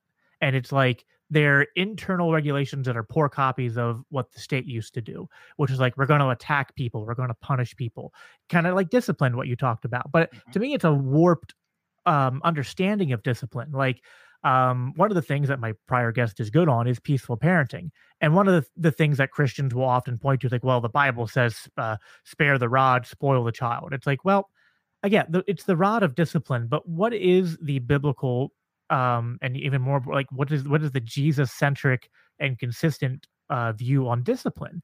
And I think the, the the message that that Jesus taught on on discipline was not kind of like force and attacking people, and it, at the same time, it wasn't just condoning their behavior and saying, "Hey, everything everything goes. Do whatever the heck you want." Like Jesus did confront people and challenge them on their sin, but it's about how you do it. And the goal shouldn't be to make the person feel as bad as possible and to, uh, you know, beat them up for how bad their mistakes were, but instead to, in a lovingly, in, in, a, in a loving fashion and, and a humble fashion too, to be like, you know, not on some kind of high horse like, you know, like and, and like what you said, it's like, hey, I've I've made these mistakes too. There are times that I screw up, and we have to approach our our you know our brothers and sisters with with humility to be like, listen, I'm I'm a fallen son of Adam or, or, or Eve, just like you are, and I'm, I'm not any better than you. And and Christ died for for you as much as he died for me. So this isn't about uh you know judgment or condemnation or me thinking I'm better than you. This is just me trying to help you. And I feel like Christians are always struggling with this, and it's like it, it's mirroring what libertarians are struggling with too, which is like we recognize when like the errors that are made, but um, sin is bad not just because like God says, okay, murder is bad because it's just bad, like it's just an assertion. It's bad because it's not even just bad because you're initiating aggression. It's bad because it's bad for your soul because when you hurt somebody or when you sin you're you're actually the person you're hurting the most is yourself and and so christians have oftentimes fallen short of uh you know approaching people in the way that jesus did which was like you know i, I think this was demonstrated with um when he said like let he who had uh, without sin cast the the first stone when he was um uh, like stepping in between the uh, the, the mob and the uh, prostitute, and like he stood up for her. He loved her, but then he also told told her to go and sin no more. So there's there's this dichotomy of loving people and affirming them as a person, and then providing gentle correction that comes after we've uh, affirmed them and and and and reassured them that like we're on the same team and I'm for you. I'm coming to you not in a I'm coming down hard on you and trying to dominate you or trying to control you. I'm trying to help you. I'm looking out for your well-being. And I'm also like we're on the same team fighting for liberty and I don't think what you're doing is beneficial to that. Um at the same time, sometimes those efforts are going to fail. Well, then I think we have to look at this through the view of the market. And if I don't like the way that Amazon is running their business, my boy like boycotting and protesting them is legitimate like you're allowed to do it but this is kind of like what we were talking about earlier and the bible even talks about this like when paul says uh, everything is permissible but not everything is beneficial so just because boycotting and protesting are allowed and they might sometimes be necessary in a, in a market setting but i feel like those are last resorts and for certain situations i don't think those should be our primary tools in our tool belt. Like they should be the, the not things we're pulling out every time. Um, I think the the solution to bad messaging ultimately is just good messaging, which is like crowd out the bad ideas with the good ideas. And um, uh, for one, when you attack the bad ideas, you're actually promoting them more. Like you're getting them more exposure, especially with the way social media works. When people uh, when people ratio a tweet, even if it's like okay, the the ratios were bad, but now everyone's seen it. Whereas if it was bad and you just went, I don't like that, I'm going to go put out something better. That's competition and market forces at work. Yeah. That like, and you know, when there's people that put out those bad tweets, they don't get any reaction on it. They go, I guess that sucked. That's probably not the way to go. When they get all that negative reaction to it, some people say, well, why don't they they change their behavior? Well, they, they might be looking at it incorrectly. They just look at, oh, look at look at how many reactions total I got. I got a lot of exposure, so it's just a win. And it's like well, you're not looking at the whole situation and like you had a lot of exposure, but a lot of it wasn't that great. But then also, I think that uh, part of the problem is that the way human psychology works, and even the way that sin works, is that um, when people uh, get come at you and, and you get attacked, there's a bit of a dopamine rush and a bit of a response to that. And and this is like we were talking about this earlier in a group chat where i was like um some people it's like when you give them that negative attention they actually feed off that. And that fuels them to keep doing what they're doing because they think oh well if i'm upsetting people i must be doing something right. It's a faulty way to view the world but it's kind of like you're trying to fight fire with fire and you're just going to make more fire. um, Yeah. and at some point, it's like, how do you how do you put out a fire? You cut off the oxygen, and I think that's how you have to deal with a lot of if you see something bad on social media. Oftentimes, the best thing is to ignore it and let that person just uh, kind of like in a market. If you put out a bad product, like no one needs to go and protest your bad product. You'll get the market correction of no one buying your product. And when no one buys your product, it's like, oh, cool. Well, this is a bad product. I guess. I guess I need to go and come up with a better product. Yeah. Um, th- that that's kind of where, where where I'm coming from. Yeah, it's, it's you establish a lot of validity with yourself. One of the tactics that I've had, we've talked about this before as well, is I'll look and I'll find some if I if somebody says something I disagree with, and odds are they've got popular for saying it because that's what happens, right? Like you you struck a match, people pour gasoline all over it, now it's out of control, and now it's just this really really bad negative thing. New Hampshire's a great example of this um, because actually what's funny is they had the child labor tweet that went bad and 24 hours earlier i think they had a they had a tweet that went great because what it was it was about child labor and it was this story about this girl who worked in a flower shop who you know is getting punished by these child labor laws and it's totally voluntarily and she's trying to help her family through like like not like this this is an innocent victim that the state is punishing Right. great traction on that lots of great shares lots of, like it it got a lot you know and then less than 24 hours after they obviously had the other one that didn't do so well um but well i guess it, it did well as far as views uh it did not do well so far as like you know and, and so it's like when it comes to creating traction there's a good traction and a bad traction right? Like i understand like sometimes you feel you need to troll but the funny thing is like you succeeded like we, they actually had one where i was like nice like this actually got Yeah. a lot of attention. And then this other one comes in later and it's like this one got about the same amount of attention but unfortunately it's all bad. Um it, it, it's tough and this is kind of why I, I reject the rule of law in this because he said like what's the stage where we suffocate it out? Because that's how i like to deal with it as well. That's my primary thing. Yeah. If if somebody says something bad cut it off re- give it no fuel give it no fire give it nothing and you know hopefully it dies off. The problem is when there's other people that are actively adding gasoline to it and that's usually when i have to get involved and i'm like guys here's why this is bad like you know what i mean like when fox news picks up the new hampshire tweet then it's like okay i have to say something Well, yeah, you know what i mean like at, me at that ahead. point, yeah, at that point, it, it already grown. But my, I think Right. like my my challenge to people was like it wouldn't have gotten to Fox News if it hadn't been Correct. first so heavily ratioed by and like Twitter doesn't care. Like if something Oh, has a lot of bad interactions, it's still going to get seen by It's a lot of people. yeah So i- i- you know what I mean. So it's like to me, it's like you're not helping our. I feel like some people. uh, I, I talk every episode. I I bring up my my two favorite words. It's all about time preference, and it's Mhm. like, what what's the the right way to react to it? Well, if you're only looking at it in like this tiny hyper bubble where you think everything that happens in the next 24 hours is the most important, you might feel like I have to comment on this and tell them why they're so wrong and why this is so bad. But if you look at it over the long haul, it's like, all right, well, maybe that is actually going to create a bad incentive structure that's going to uh, create more bad messaging and more tensions. And you know, you know, there there have been times where libertarian Twitter or social media or candidates have said things that I think are bad. And there's I go back to Gary Johnson and and, and Bill Weld and things that they said that were bad, or even Jo Jorgensen and Spike Cohen, times that I would criticize them, although I was much happier with Jo and Spike than I was Gary and Bill. Um, but at the same time, what I hear a lot more from people when they are rejecting the Libertarian Party or the movement is not like there's one time there's there was this libertarian platform or person that said something that really upset me. A lot of times it's like the party is a joke, all they do is fight each other or they're just not convinced. Like a lot of times what we think is a big deal, the rest of the world has forgotten.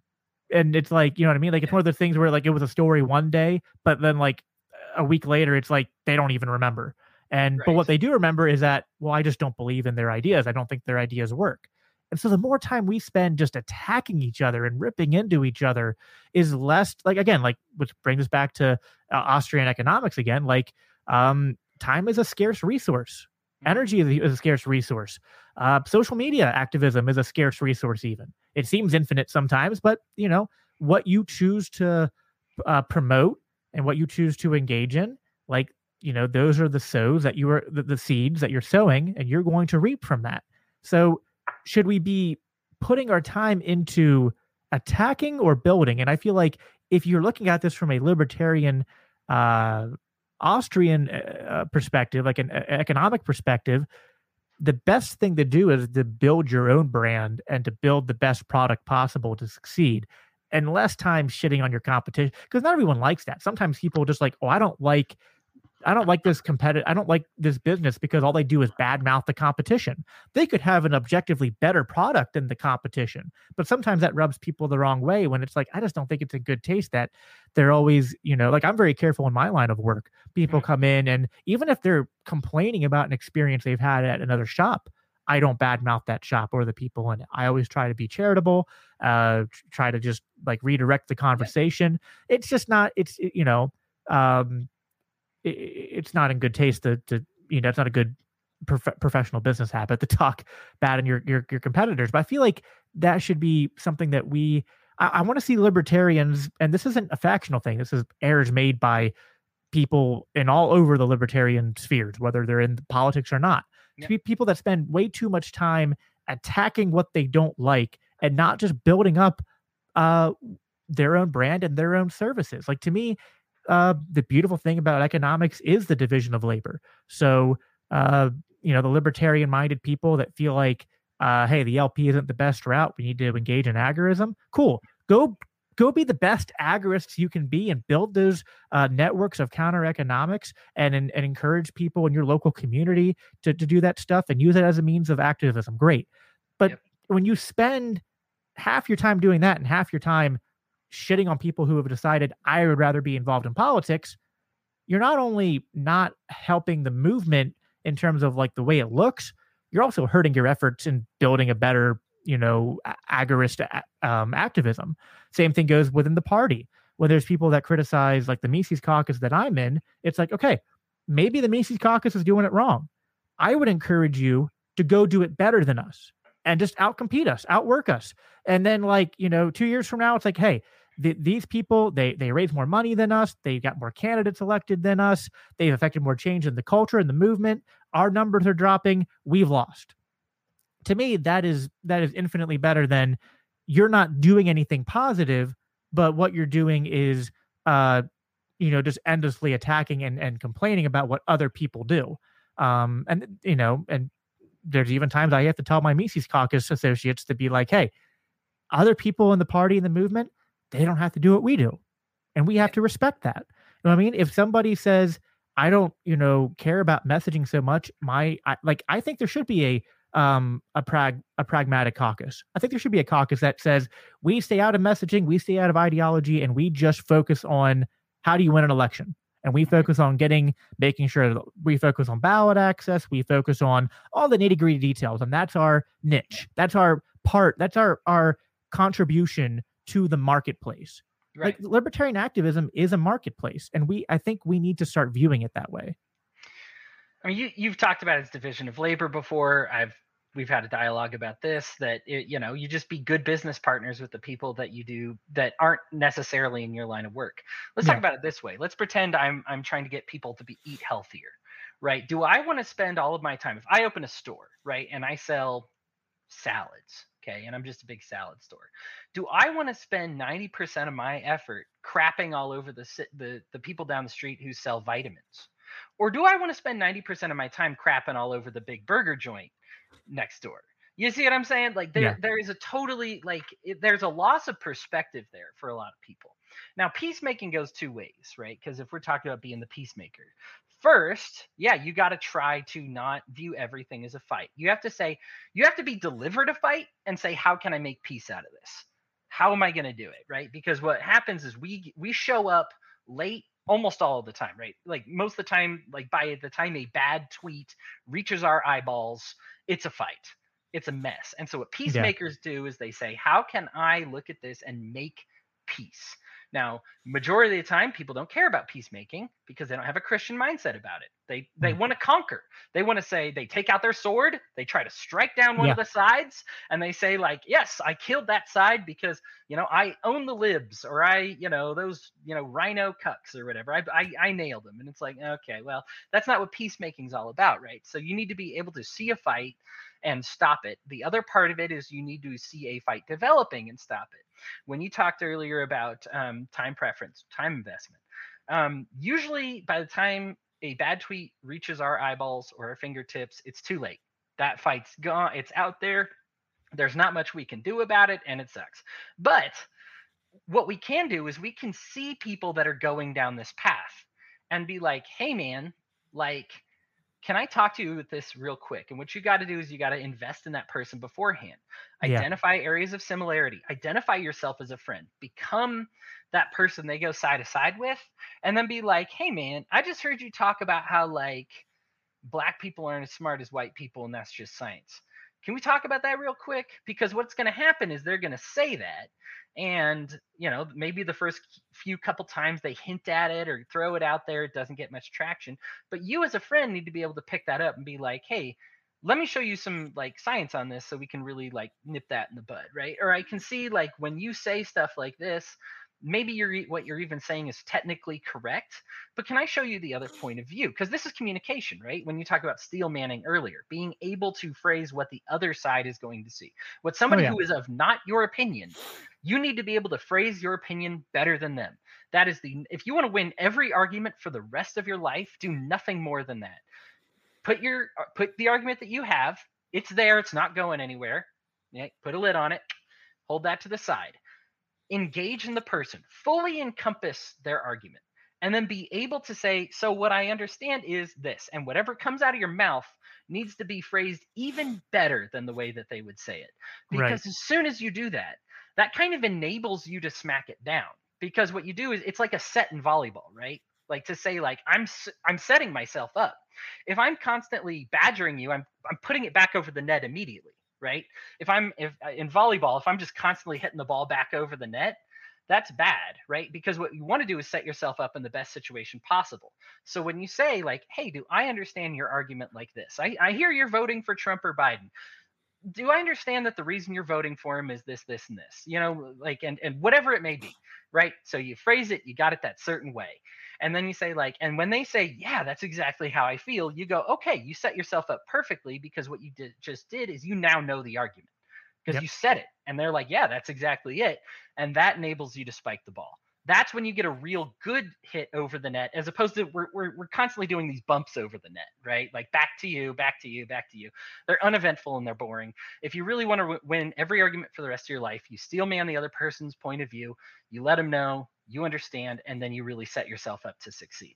Um, and so I, I think what what that is is that enables that that that is a practice of befriending somebody, and this is a long term goal. This is why I talked about the time preference of it. What we're constantly doing is very reactionary. Most people who Yep. play the market lose. Why do they lose? Because they they sell low and they buy high Yep. and Yep. and so what we do is we see this big fight on Twitter and we join the fracas. And we're like, that's too late. You missed it. The time to buy in on that argument was yesterday, was 15 hours ago. Heck, sometimes it's 10 years ago with that friend who you had who has now gone down this really scummy, bad messaging path, right? Like that was your opportunity. But look around today. Remember this lesson because what happened is that could have been prevented 10 years ago. How many friends do you have today where you say, I know this guy, I'm friends with this guy, I'm concerned about the direction he's heading? Well, don't shut up about it. If you're his friend and he trusts you, talk to her, talk to him, you know, like whoever it is, just be like, hey, like, here's our areas of agreement. I think you're a pal. I really respect what you have to think. I really respect your perspective. If I understand your perspective, can I offer you a counter perspective? I think you might find it more successful. And it just works better. It works better that it works way. way more- I mean, yeah, brings yeah. more people to liberty. It, it's we're we're always buying late on these things, and it's it's constantly people are addicted to the fire, right? Like this is just when something's on fire, and I get it, right? Like because I mean it's Yeah. spicy. When you see somebody call like Timothy McVeigh a hero, you're like, ah, you know, like that's a that's a fiery hot mess, you know, and you just want to like throw yourself in there and be like, this is a mess. you know, but like when was the right time to get to him before he said Timothy McVeigh or Ted Kaczynski was a hero? It was five years ago. It was ten years ago. It was two years. Yeah, not ago. it was a not a, not a not a fan of that tweet. If people know the tweet that Hody's uh, talking about, right. um, and and at the same time, it's like okay, um, we could all gang up on him and attack him and tell him, "Wow, that's right. the dumbest thing. It's offensive. What are you doing?" And I guarantee it wouldn't be productive at all. Whereas I feel like if people didn't engage with him too much on Twitter, but people who know him kind of said, "Hey, let's get together. Let's let's grab a beer. Let's talk. You know, let's Yeah. get on a Zoom call or Right. something," and be like, you know, I'm always asking people. Like, I had a conversation with a good friend today who got into a skirmish on Twitter, and and and I was, and then he was like, we were going out a bit on Twitter. Then let's say let's talk on the phone, and I was just like, all right, what were what were your goals here? Like like what were you trying to accomplish? yes. I asked him. I asked him that. I was like, all right. So then you were trying to accomplish this because of these reasons, and so you thought by doing this you would achieve this outcome. You thought that this would this would get your point across. It's like, all right, I see where you're coming from. I see what your thought process was. Let me explain to you how I perceived it, how I think a lot of other people perceived it, and here's the words that you used that I think were were that that led to to this misunderstanding and then all this ensuing infighting. Whereas alternatively, I gave him like a different way to phrase the same thing that you but you know like eh, still got his point across. Still was like you're like if your goal was this, you could have said it this way and still accomplished the goal, but instead of an ensuing Right. fight breaking out, people would have heard you and positive dialogue and discourse could have happened instead of the typical, you know, you know, hours of people tweeting at each other and then blocking each other. And then they don't talk to each other anymore. And then we all get stuck inside these echo chambers. And, you know, that's one thing, you know, and I know you know this, like I almost um, you know, it's almost like part of my personality, i- i- you know, like it and it's it's um not ironic that I'm for open borders because I'm in my personality. I'm very anti borders. I'm very anti when people try to box me in. I've had this happen in Christian spheres, like you can't associate or talk with these types of people. I know there's people in the Christian uh, community who would even probably give me a little bit of grief for for talking to you and you're a Mormon. And it's just like, you know what I mean? Like, and and to me that's silly. Um, like you know it's it, and then there's people that give me grief because i'm in the mises caucus and i associate with some people who aren't big fans of the mises caucus uh and then i get of course but because i'm in the mises caucus then there's just people that reflexively give me crap about that and you know i haven't always there's all these tensions and i haven't always navigated them perfectly and i'll be the first to admit that but i'm always just pushing back against the uh the people who are saying you need to pick a side embrace the echo chamber and just tunnel inward. And it's just like i, I won't do that. Because i don't think that that um, is modeling the christ-like um, teaching to be a peacemaker to to to, to build those bridges. And to, to be fair it can be really really hard to build the bridges with the really to- toxic ones. And you know i did get to a point over the last two months where i got tired of turning my cheek and my my face was sore from being slapped and i i did start to slap back a little bit. And i've tried to disengage a bit and and get back to to my roots and my center but it's it's tough. And so i get it, it it's tough. When somebody says something nasty about uh, about you on the internet or you see something and it's really upsetting like i feel those same uh incentives acting on me to like i have to respond to this now but Yeah.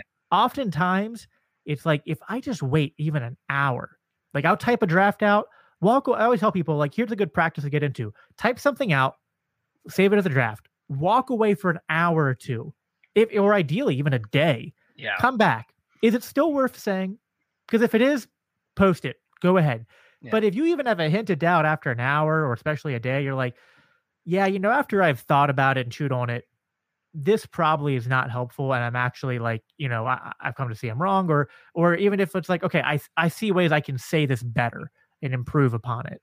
Yeah. um you know there, there's not much uh, even though like you know we were in speech and debate and like that's different like you're forced to speak on the fly and just put things out there but even then it's like you, you know i mean we put hours and days of preparation into those things. So it was like you were spontaneously talking about things but you'd already put in hours of prep work into talking about it Um, can you imagine if we had to show up and do those events and it was like, hey, you've had no time to research. Uh, here's Google. Here's 20 minutes. Round starts in 20 minutes and debate it. Like it would have been. It would have been. You know, a train wreck. yeah, yeah. It's it's it, tactics. I mean, you started off by talking about tactics, and that's just. I, I, I never understand when people don't care about results because I'm like, what are you what are you trying to get here? Like, what's the point? Yeah. You know, if it's just to get the like the dopamine and Mm-hmm. endorphins from like dunking all over somebody, go play a video game and put it on easy mode. Like, it, there's no there's no reason to make somebody else feel bad or you know or potentially make your side position look weaker. You know if if you're if you're getting out there and you're just and you're just creating a problem.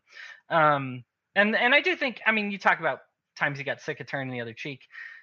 There is a time when when I use the block button. I mean there's time when i leave a group. I mean it's just Eh, eh, i think when i talk about the dogs right how it's like we want to create a healthy environment for these dogs i'll take a, an ill-behaved dog. I won't take somebody who's burning the dog's house down right? Like there's a difference between somebody who's like I can get them in on this culture and fix them up versus somebody who's outwardly hostile towards all of that you know and, and when people start threatening your family your friends your you know Yeah. when when they say like i would love there's a lot of people i would even love and i even think i can fix but unfortunately as soon as you start calling people slurs on my feed i you ha- i have to block you i have to ban you like there's nothing i can do at that point Yeah. it's not that i don't think you- you can be changed it's that you've put yourself in a position where i have to choose whether i want my trans friends to be comfortable or my my gsm f- friends to be you know comfortable with talking to me and and in the liberty movement or putting up with your loud idiotic mouth. And unfortunately like when you force my hand that way that's something to talk about you know? Like now there are people who i feel like don't go out of their way to be aggressively like they might be racist but they're not trying to be aggressive about it. Or they're anti-trans but they're just like it's just this weird religious belief that i have or this you know this obscure you know i just it's this feeling or this science or you know whatever or this youtube video or something like that. That's just like this is kind of what's eating away at me. And that's something i can work with right? Because you're not actively attacking my friends. And so then I, you can be like i they can say i don't respect those friends but that's why i don't engage them and then i can work with you and kind of fix that culture around you. Versus when there's the other bit that's kind of when i mean i have a substantial block list because i mean there's people that just won't leave me alone Yeah, I've I've won't, you become know? more comfortable with the block button as of late. I used to Yeah. pride myself in like I don't block anybody, and then right a year into libertarian activism, it's like okay, my block list grew like I can't even say exponentially because you know anything times zero is still zero, so Right. it was it grew infin- infinitesimally. right Yeah. added one Um, then yeah. two then it grew exponentially right? Yeah. um, but yeah, you know, and you know that's a good maybe transition into the last um part of the show. Um, you know, because you and I like we're both Christians, and in in that sense, we share a lot of cultural views, and like I think that's kind of been evident in our conversations. And even though like you know we we we have some differences of opinion on things within within the party and the movement, oftentimes we we can still like kind of we, we kind of agree on tactics and and kind of like a general long term view in, in a general sense, I think. Yeah. Um, but what you were just describing actually felt a lot like me, where it's like um, you tend to be a bit more, you know, I guess like you call yourself center, but um, I, I often feel like on a lot of the social issues, you tend to kind of be more uh, on the left broadly. I'm, I mean, I'm for left of you on social issues yeah, yes. I mean, I'll for lack and, and like I hate using left versus right terms. It's just like there's it's what no the, other it's what good people are using so Yeah. i might as well yeah yeah it's it's, like there's no other quick way to you know uh, explain all this and I, I tend to be a bit more conservative in my in my social views um now i don't go out there like beating a drum about it you know what i mean and like and obviously uh, i'm an i'm a you know pretty radical anarchist and uh even if i was going to compromise on minarchy it should only you know a minimal state should only be to protect you know people's rights it should not be to I- impose any kind of cultural, social, religious norms on people. Um, uh, actually, one of the reasons I started my podcast was there's a lot of people in my like I come from more like the Calvinist Reformed Christian circles, and a lot of them have been going back to this stupid Reconstructionist, uh, uh, theonomist view, like or Dominionism, and I'm just like ugh, I'm so tired of the you know, hey, let's try mixing church and state again. It'll work this time. It's like people who refuse to learn from history just um yeah, I, I have very little patience for that.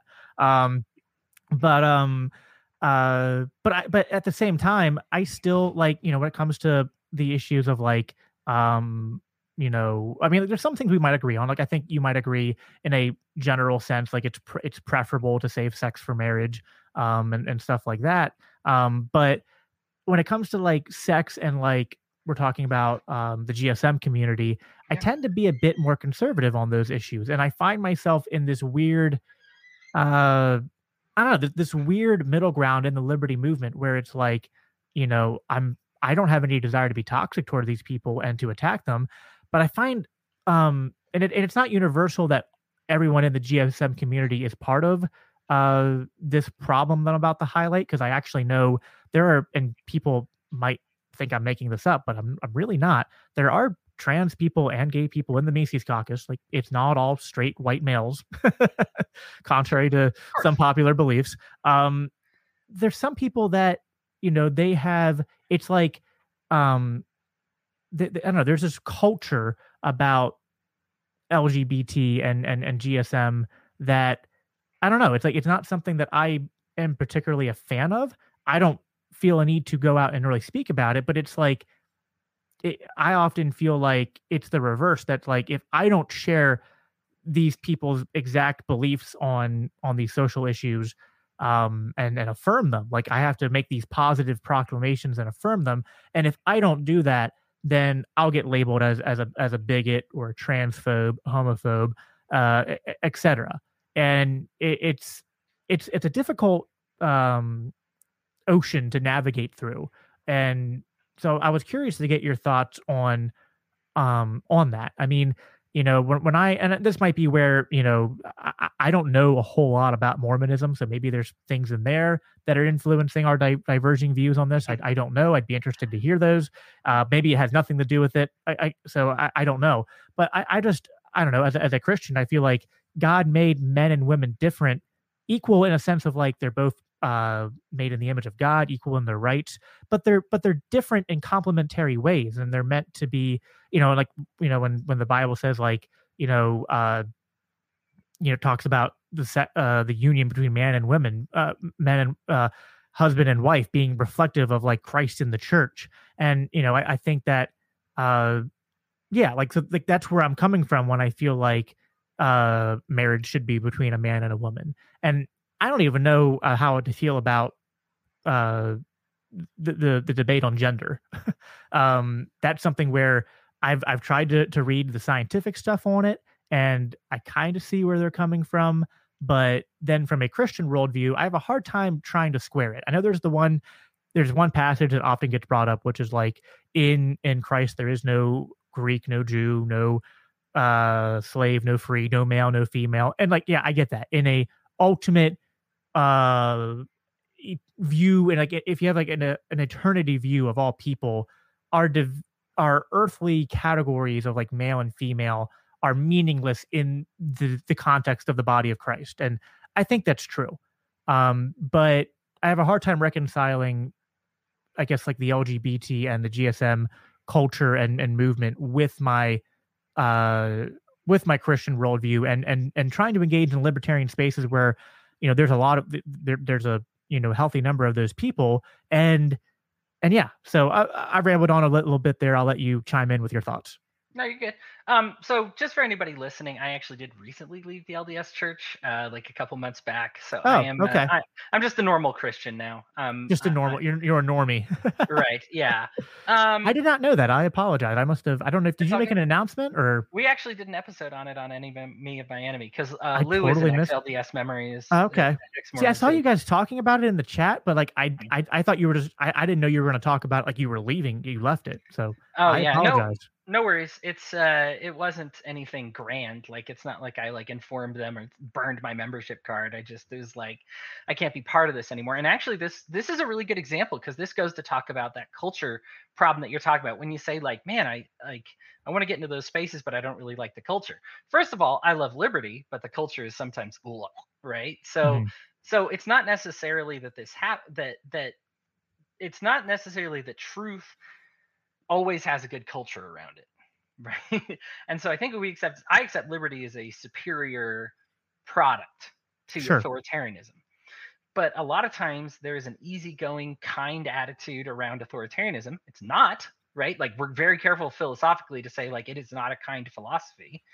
But then there's this very angry, hostile, um, you know, uh, culture that follows libertarian libertarians around. Now, some of the the hostility is earned. They're hurting us. People are doing damage to us. We get it, even if it's not damage to us, it's damage to people that we love. We see statism hurting people, and we kind of cultivate this anger.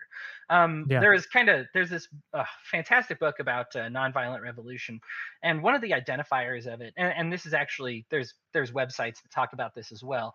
That um, if in successful nonviolent revolutions, one of the things they've managed to do is to cultivate a sense of humor. Um, and if they're just constantly spend all of their time angry that it doesn't work right? Because people don't want to be part of something that's angry because then what you just say is the angry thing is going to take over. It's not just the truth taking the th- like taking hierarchy. It's that culture that follows it as well. Now let me talk about biblical examples of this. How many times did God's church fall apart in the Old Testament because of a poor and sickened culture, right? Like this wasn't just like they forgot the laws. This was like they started treating each other like dog crap and then and then it the whole church falls apart, right? And then yeah. God comes down after like 2000 like 2000 or so years and he's like, "What is this?" And they're like, "Well, these people over there," and it's like, "Oh, geez, like this church is so messed up right now." Like i'm i gotta send like a prophet to fix it and like let's let like let's try to make amends here and we get some really great insight as far as culture from the prophets as well. I'm really big on a lot of the old testament prophets especially when they talk about matters of culture. Ezekiel's a big one for me. Um, daniel actually yeah. title of the podcast another great example of talking about cultures that re- are really sickening you know? Um and so what happens is the, i think the lds church is kind of there right now. Even if i were to accept that this is the restored church or whatever right now it's not in a good place. And i don't think that god wants me to be part of something that's not in a good place. You know what i mean? Because i mean he doesn't even hold it against the people in the old testament like when their church falls apart. He's like of course they left because these people are gross you know? Yeah as far as the like GSM stuff goes, because I've had a lot of Christians have a tough time reconciling this, and there's a lot of if you get into the nitty gritty and like the word parts, I have an interlinear Bible at home that it really is kind of easy to explain away, a lot of the anti-homosexual stuff in the scriptures. However, at the bottom line, there's always this and I think that this is important, is that the number one most important law is to love God. Number two is to love your neighbors, right? And how do we deal with people okay. lovingly, right? Like we got to deal with them in these loving ways. And that is not always affirmation of bad decisions that they're making, but it's also non judgmental. Three times the apostles ask Christ how they get into heaven. All three times, Christ doesn't say, believe in me, believe in my sacrifice, believe in the cross. He actually says, stop judging people, forgive people, right? Like in three separate occasions. So it's not like this was like an occasional one-off. How you verse. how you forgive, you will be forgiven. I think correct. The stick with, with yeah. which you measure others will be used to yep. measure yourself as well, right? So like we have all these like stop judging people verses, yep. and then we even have God. Ref- God doesn't want to give the, even the Ten Commandments. That's like a whole struggle in the Bible, right? Like Moses, like, oh, we need commandments, like to guide people, and God's like, man, like there's a problem with laws. There's a problem with commandments because then there's a time when it's like, oh, well, you're not supposed to bear false witness. Well, uh, for David to escape Saul trying to murder him, his wife lies about his location, says he's sleeping in the room. And it's like, right and then it's like God approves of that. And so what we're like, oh my gosh, but God just approved of bearing false witness. He's like, well, no, I don't want people getting murdered, obviously. Like there's a common sense hierarchy here, and that's kind of the issue with laws. Look at another one, kosher law, right? Like what happens when Peter's like, but but we're not supposed to eat any of this. And God's like, what are you talking about? Right. So like what we have is we can find these justifications even in the scriptures where it's like where where it's like I think I found an excuse to be like kind of judgmental or kind of you know like negative towards somebody but but I think that what it comes down to is what God specifies as the most important commandments like love God love your neighbors like build them up and I think that that for me is a big one as far as like why I have managed to generate a lot of allies with the GSM community because I have no issue with their lifestyle. There, that's their lifestyle. Like I eh, I want them to find their individuality. If what they're doing is not right, like here's a good example of one that I think like I'm okay with a homosexual couple, I'm a, and I think when things get when I would say maybe I wouldn't approve of something like let's say something that I just don't think works out as well is when people like really go hard against the nu- the nuclear family.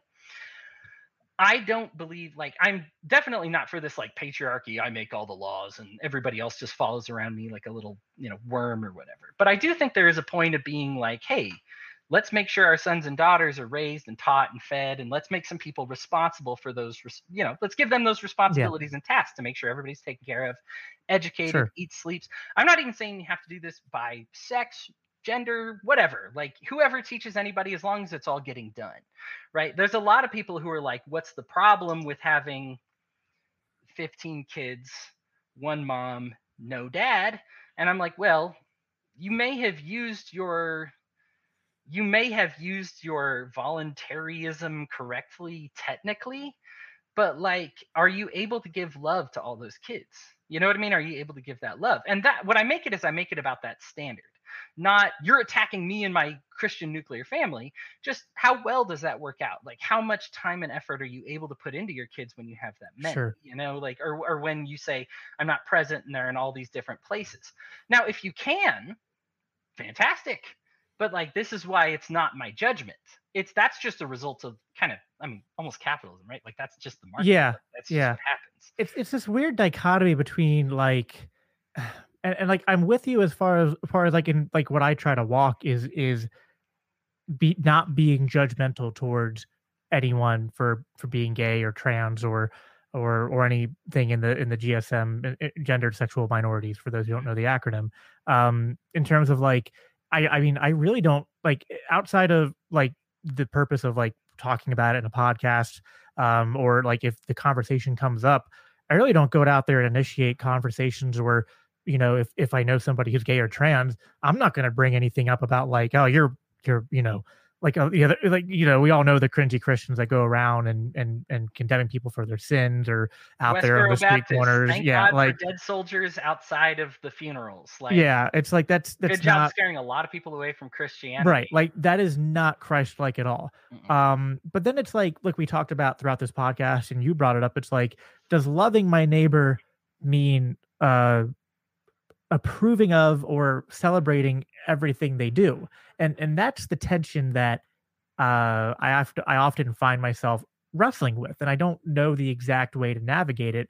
No matter what I do, I feel like I'm I'm I'm compromising a little bit, and you know that's probably part of life. Life is messy. There's always a little bit of of uh, of compromise when we're dealing with people. Um, I always want to err on on love and, and like yeah. being loving in my treatment of people. Um, but, but I don't know. I just I just feel like I can't go uh, to the to, to the level that a lot of them want me to go, where it's like I would affirm from a from just a personal like when people ask like okay but like what's your and I always like I'm always hesitant to answer when people push me to be like, but but what do you think? Do you think it's sinful if if two guys get married? Do you think it's sinful if somebody goes through gender transition surgery? And I'm always like, I don't know. I mean, and and like you shouldn't care what my views are because I'm not using advocating for the state to do anything about it. Mm-hmm. But then people like they just push you. They want to know what your views are. And it's like, well, I don't know. Like I just eh, when if you when push comes to shove, um I don't know what I would do if my son came to me and said uh that he was struggling with his identity in terms of like being uh being a male, being a boy. Um I'd still love my son no matter what his life choices were, but what would I encourage him to do and how would I take on the role as a father in guiding him? I'm not sure that my first choice would be to just like, you know, jump the gun to being like, well, maybe you aren't a boy. Um, you know what I mean? Like that's I, I'm just being honest there. Um, same with with sexuality. And I don't know, like I actually what's funny is I don't I, I don't often view gender as being fluid in the way that like it's often modernly talked about but i i actually think sexuality is more fluid than gender in that like i don't think people are straight and gay. I think there's a lot of people who are kind of like and i think the bible bible even talks about this like it's sometimes there there are people in um like uh what what paul was talking about uh i think it was in corinthians where like when when when uh men in lust women in their lust were leaving relationships with the uh, opposite sex for uh pursuing you know sex with the same uh, with with people of the same sex um you know it was in the context so it's like i always feel like there's there's the bible even taught there's a little bit of this you know f- fluidity and stuff to as far as sexual attraction goes um with gender i'm not so sure.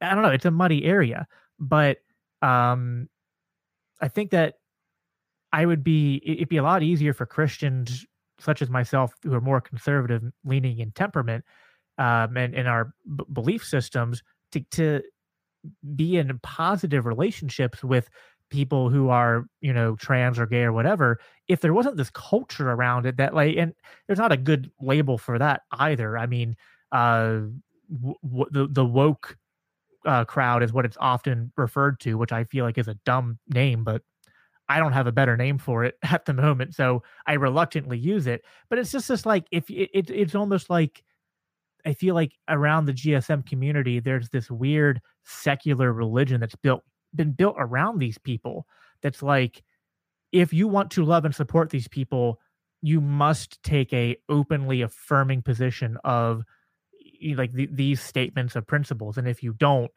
uh you're you're a bad person or you're you're you're not an ally you're not you know on the the the in crowd so to speak. And then in libertarian circles it get it gets used to be like oh you're being anti-libertarian. And and so it's like and this is a lot of I think the underlying tensions that also come to bear at the party because there are people that come to libertarianism that come from the left on these social issues and from the right. Now we all generally agree on there's some people that that might be a little behind on it, but I think 90% of those in the movement, regardless of their views on the social issues, agree on the uh, the role of the state in terms of not being involved in it. Sure. But then it's like, well, what do we promote? And I think some people want the party and the movement to promote the left social values. But then the conservatives are like, but wait, those aren't my social values. So you're kind of excluding us in your attempts to include these people. And that's part of the tensions I see at play here. And I'm not, I, have been struggling to think of what the solution is. Um, other than, you know, I've always just tried to push, listen, I think libertarian culture should be like there should be a culture, but we should keep it a thin culture that's centered around liberty and celebrating that hey listen you can have whatever religion whatever social views you want so long as uh, you're not advocating that the state be the arbiter of those views to be pushed upon other people um, but the rest of it we should celebrate like I, I, wish that like i like the idea of diversity but i wish that there could be a celebration of of, of diversity not just in skin color not just in in ethnicity but in r- religious views, in in lifestyles, and even in when it comes to what your social views are. In insofar as you're not like you know if you have some like truly abhorrent social view, like you know I think you know homosexuals should be stoned to death well okay well that that needs to be excluded because you're actually you know advocating for violence. Um but to me that's where the lines should be drawn. Um so what are your thoughts? Yeah, so this is where like I kind of break with a lot of like the libertarians and this is probably why I seem left of others, right? Because there's that like I want to unify around the minimum of liberty whereas I've kind of pushed for the maximum of liberty. Whereas like there's the don't hurt people, don't take their stuff. That's the minimum of liberty. The maximum of liberty is then the opposite of that, right? Like heal people and give them stuff, right? Like not with the state, not with violence. I get it, but like let's create, like let's reward them. Now, here's the thing it's not that there's not destructive behaviors, but think about the parable of the prodigal son. Like mm. if you think they're engaging in a destructive behavior, the father in that situation does not have to punish the son. He doesn't even have to tell the son, like, you're making a mistake, you're stupid, you're dumb. Explore the path. That's actually why we're all here on earth if our if the point was just to never sin, we stay in heaven and we don't go anywhere right? So like the point is to explore all of these things. Now i am a christian hedonist which means i believe that god the reason he issues the decrees policies commandments whatever he may issue is for our benefit right? Like that that's what a hedonist believes is that these things are for our benefit and i believe that god does these things for our benefit it's not just so that we like suffer because he likes to watch us suffer or likes to forbid things just because it's hilarious he forbids them because they're unhealthy for us they're bad for us they don't work True. out you know no, I mean? that's like, my, that's kind of what i said earlier like i think sin is ultimately bad because of yeah. the harm it causes us Right. So the idea is that is this: if homosexuality is a sin, then we should see a tremendous amount of failure and damage in those relationships that does not pertain to the outside community. I don't have to add any fire to that if I think homosexuality is a sin. It's gonna fail right like because mm. that is the standard that i have because god is god has decreed no now i don't believe this but if i were to believe that god has decreed no homosexuality i don't need to enforce that Christ did not once ask somebody for their gender or sexuality, right? Like it's true. And there's a reason for this. Because if they are engaged in a poor sexual behavior that is unhealthy, he can offer an alternative lifestyle, and that's probably the better way to go about it. Now, here's the thing. I and and it's this is big for me, and this is why if we do get into the nitty gritty, that I don't believe God rejects trans people or homosexuals. I think he accepts them all. But there is like an area of just being like, if it then does not punish us, and in fact, if these people are loved, embraced, praised for their individualism, that they don't suffer the way that the others do. So much of this manufactured stuff, because we as Christians, I'm not responsible for your sin if I think homosexuality is a sin. Like I said, I don't, but let's just say it. If I think homosexuality is a sin, I'm not responsible for that sin.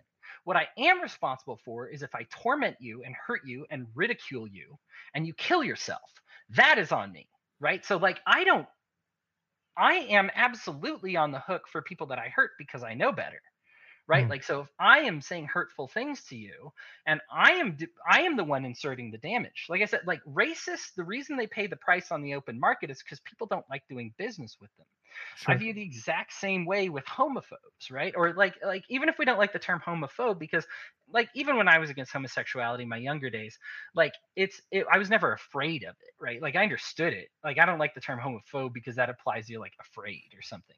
I just saw yeah. it as like a sin, right? When I got to understand what a sin was, is a sin to be was to be without God, right? Like that's sin without.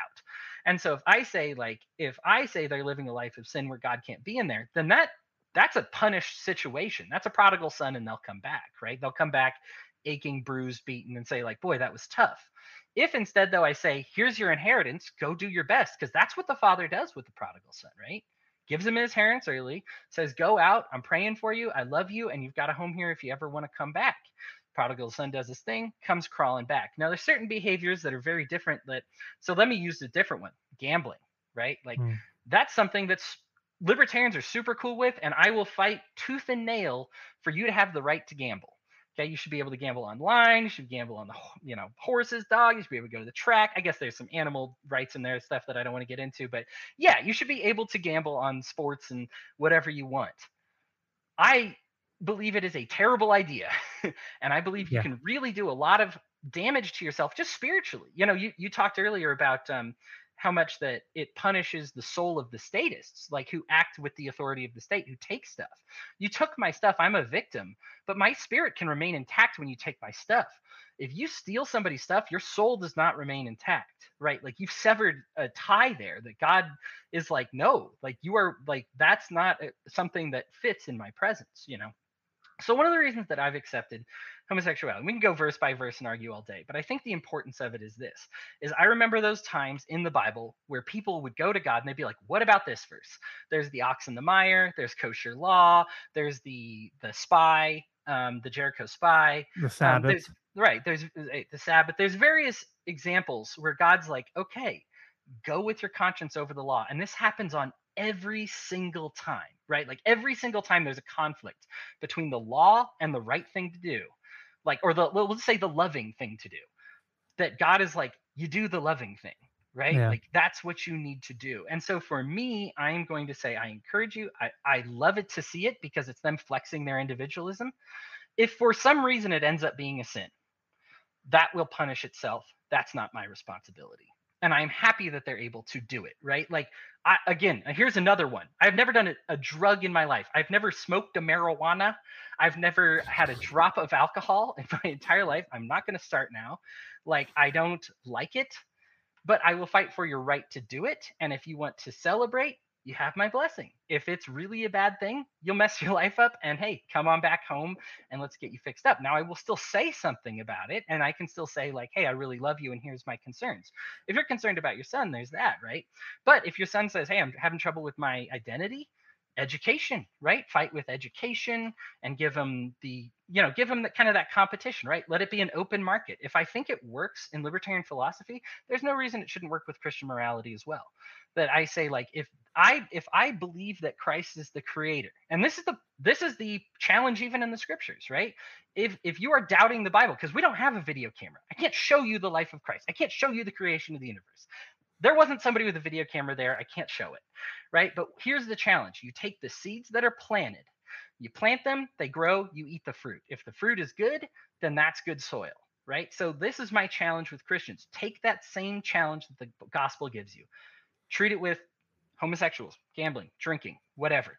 Plant it, let it grow, taste the fruit. If the fruit is bad, get away. If it's not, then this is something to pursue. And those are going to be natural consequences. People don't like eating bad fruit. You know, yeah. the prodigal son comes home because it's a crappy lifestyle, yeah. right? Yeah. Like it's a crappy thing to do. Get like being a, like having an occasional drink, maybe that's good for you. Probably wouldn't be good for me. I'm kind of loose enough, right? But you know, that, I literally had one while we were talking. right? Yeah, probably not good for me, but yeah, for some people it helps them loosen up, right? And who am I to make a law that says this is it for everybody? This is why God doesn't like to make laws because maybe my soil is different than yours, right? Like if I were in a homosexual relationship, it would be very bad for my soul because right. I would not be turned on by my partner, and that would be that. Yeah, I've tough. often. I've often wondered, and like I've I've I've looked into all the different arguments against why the like you know they're, they're like the six or seven passages against yeah. homosexuality. Mm-hmm. I've looked into the alternative explanations and arguments for them. Find some of them plausible, some I'm not as as uh I don't know satisfied with their explanations on. Right. But um but I definitely what like the the strongest arguments for me for why homosexuality wouldn't be a sin are often more the things that you just alluded to, which is like how often did Jesus have to correct us for observing the letter of the law but not the heart of the law? And and for and um I think uh to an extent God gave the law I think not I don't know I don't know if I'd use the word reluctantly, but I think God gave us the law knowing that like you're, you're like we wouldn't even measure up to it, and I think it served a particular purpose for a time. And like, so there, there, mean, there's just to, just to interrupt because yeah. I want you to answer this question while you keep going. Why do you think God gave kosher law only to reject it? Because I feel like in that answer is a lot of well a lot of it was the uh, mixture with the um um well i mean there, there's some of the kosher law pro- was probably practical for that day and age like you know not eating pork and stuff before uh, being able to prepare and cook it properly and understanding germ theory God and all that. how to cook it properly, right? Well, I mean, there's a lot of th- yeah. I yeah. mean, go ahead, there's go that, but but I think primarily a lot a lot of Levitical law, a lot of Old Testament law. My mm-hmm. my view on this from my study is um that a lot of it was God uh trying to distinguish His people from the surrounding cultures.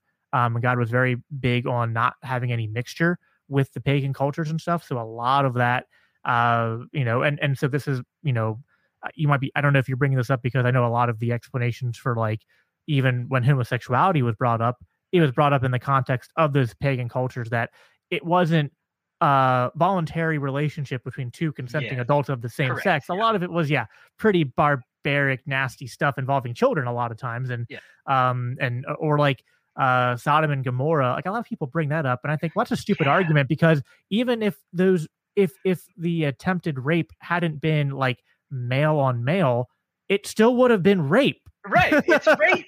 that's the, like that's I don't problem. think the I don't think the problem was primarily the uh the the the uh the, the same sexness of of that uh I gotta tell you, as threat. a kid, I even read that verse and I was like, oh yeah, rape, rape is bad. Yeah, yeah. people suck because and even more so. Then what does Jesus and Paul remind us of later, which was like, what was their? It's kind of like what you were talking about earlier, where it's like when those sins happen, it's because a lot of stuff happened before that that was wrong. And what was Sodom and Gomorrah's main sin? He didn't love their neighbor. They didn't care for the least of these. Uh, they were selfish. They had they had no concern for each other, yep. um, and that led that culture led to a lot of bad fruit, like you're talking about here. And so, yeah, I definitely like. I'm not even when I say I like. I, I'm going to be very careful with my words. I lean towards those conservative views, but I don't um hold to them like black and white like i'm absolutely sure because um i'm just not. And well, i've heard like if i were to yeah. steel man your argument you see a traditional christian getting kicked out of the liberty movement because they have a very traditional view of marriage or something right? Yeah. Like, yeah. Yeah. And that's and and that just goes back to my earlier point that we shouldn't be looking to kick kick people out. If any that used to be my view on it right? And if the view was to kick the Hodies out of the movement all of a sudden you don't have like as opposed to change me you you miss out on an ally right? Like you miss out on Yeah. somebody who's going to end up being your friend right? Like so i needed to have my heart worked on and like somebody to, like change it and read these verses with and explain it to me right? Like to to kind of get to where i am on the subject today. So because you are right like there is a lot of like gatekeeping in this sense that's like if you don't absolutely love that you know your kid is going to be trans and you're going to get them a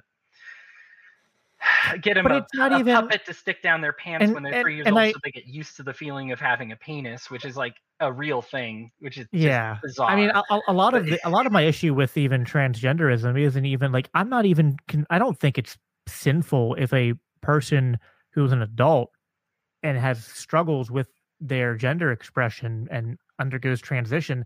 I actually think there's less of a biblical case to condemn that than there is to condemn homosexuality, Yeah. even if it's a voluntary relationship. Um, and even that's not as concrete as some people think it is. Um, I worry more about uh, the uh, gender uh, theory and stuff when it comes to what we're pushing on children. I guess that's what my main concern is. Um, and and and then it's at the same token though, um, I don't want to be hateful towards people, and I don't want to be like some of the Christians who um, these communities have been wounded by. And I'm very mindful and cognizant of that as well. Uh, do I do recognize some of what the traditional Christian is facing when they enter the liberty movement is blowback from decades of the church being absolutely abusive towards Yep. GSM individuals. Yep. And that is not Christ like at all. Um, because even if I were to view either of those things as being sinful, okay, well, those are one of many things that are sinful. And guess what? We're all sinners.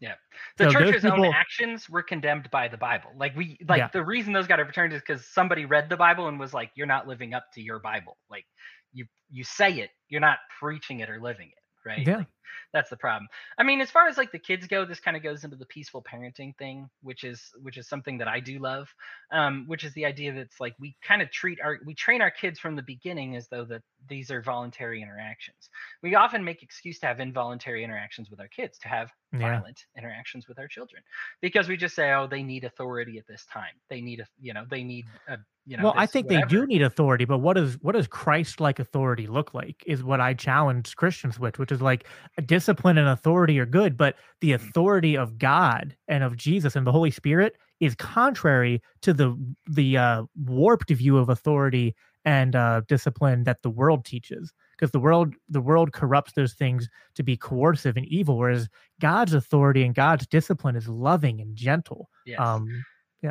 right and it and it works with what you have. We talk um, paul talks about going milk to meat right? Like you Yep. start with milk you give the meat. So when you're raising a kid they don't know the difference between you know a steak that they can eat and a pudding cup that they can't versus when you're 18 you have the ability to make a Yeah. decision between steak and pudding.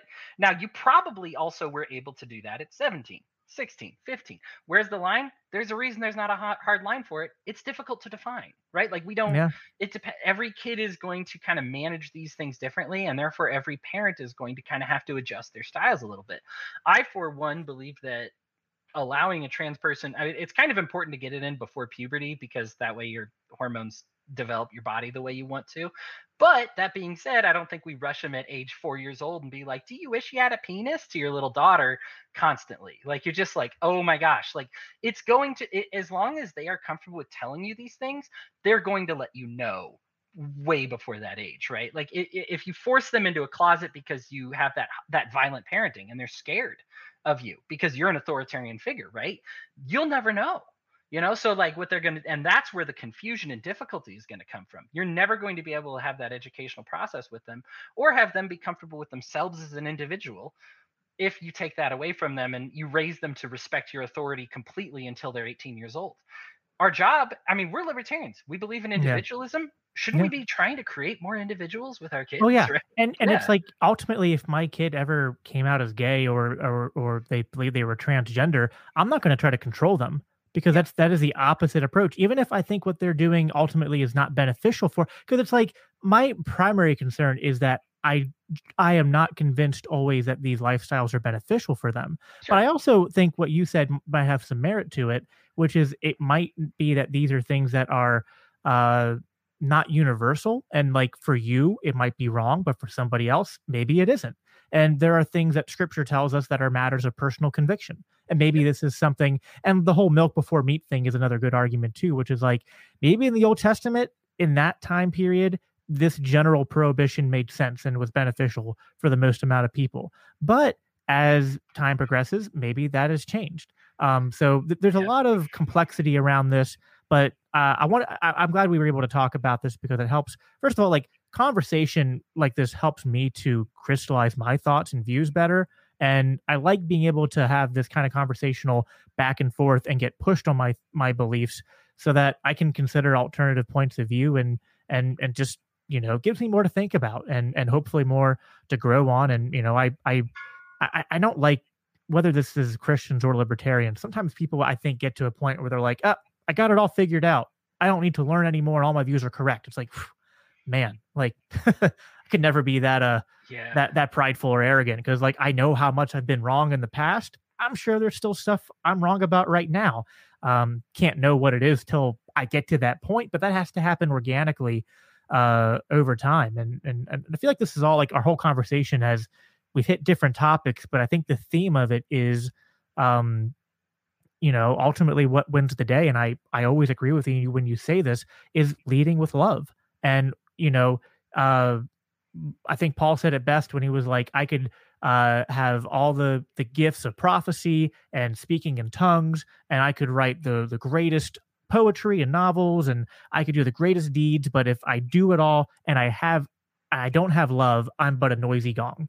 And I think that's at the end of the day, uh, you know, if if we're not motivated primarily by our love for God and our neighbor, then Christians and as libertarians, we're going to fall short of the mark. And that does need to be what our hearts are oriented towards. Yeah, man, dude. Uh, thanks for having me on. Obviously, yeah. uh, pleasure to talk with you as always. I mean, obviously you're part of the show sometimes too, so you understand. I mean, yeah. I, before I, I, wanted to give you a chance before we got off here, just to plug uh, your stuff again and talk about Enemy of My Enemy, which is a show uh, that if you guys you know watching this follow me, definitely go watch that show. Sometimes I'm a guest host on it, but maybe just quickly explain Enemy of My Enemy before you before we uh, sign off. Yeah. Enemy, Enemy of My Enemy is a podcast, the Weird Libertarians Network. We go weekly uh, unless somebody gets really sick because they had an adverse reaction to uh, an immunity shot, unfortunately. or they're in jail for stealing an apple. Or they're in jail for stealing or dead. That's an inside joke, folks. Poor Brian. Yeah. uh, but I mean, and, and it's conversations like this that spawn from it that I, I actively seek left, right, and center libertarians to to talk about a singular issue. Now, there's sometimes that we all agree, right? But there are sometimes that we disagree, and I think it's important for people to hear and validate these other perspectives, even if they take a different point of view. Because, like you, I think that you know, light kills dark right? Like yep. dark does not kill light. Like I could invite as much darkness on my show as I wanted, but if the light is there, darkness isn't going to stand a chance, right? Like now this isn't we don't we mostly don't talk about religion we stick to politics. Um, but you know that's kind of my view on like how the truth and how philosophy and everything works is that if i have an inferior opinion it's going to get chased away. Now we've done over 20 episodes now and I have changed my opinion on some of the things that we've already done. Now this isn't just because it's like I was an evil person or dark. It's just that's the great part of having conversations with people that see things differently is you get these perspectives and you say thank you for that perspective. I would like to embrace that. Like that like that's a new part of me. I mean, this is a good point to wrap up on because you talk about that accelerated like I'm an accelerated learning process right now. I'm a way like way better libertarian than I was when I joined. Boy, I guess it must have been six ish, seven, eight. I don't know, maybe even longer than that years ago now that I'm thinking. Yeah, well, Obama was around, whatever. Anyway, uh, like you know, however long I've been a libertarian for, I've become a better libertarian since then, and it's inc- it's going at an increasing learning rate, and it's because I'm able to have these dialogues, and because I've kind of created a culture, and and and it's not I, it sounds arrogant to say I've created, but I have chosen the people that I do well with that help create this kind of loving culture. That if I invited somebody to hang out with us, they'd be welcomed to have their ideas to go to have a back and forth and then to be like, you know what, if we still agree to disagree, that's just what's that's what's up you know? It just happens that way. But at least we're able to have these conversations.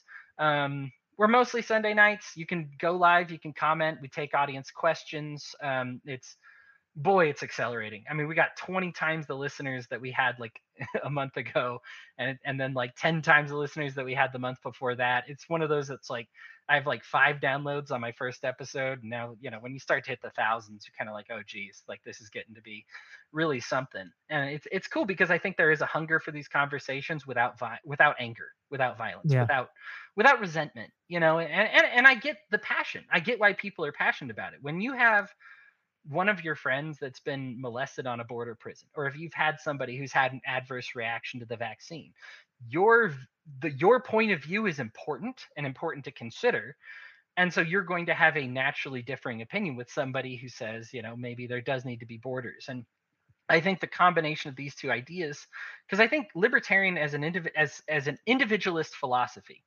it's not something that we collectivize. So it's not okay for me to say liber like it's not okay for me to put forth a philosophy or an idea or a policy that works 99% of the time.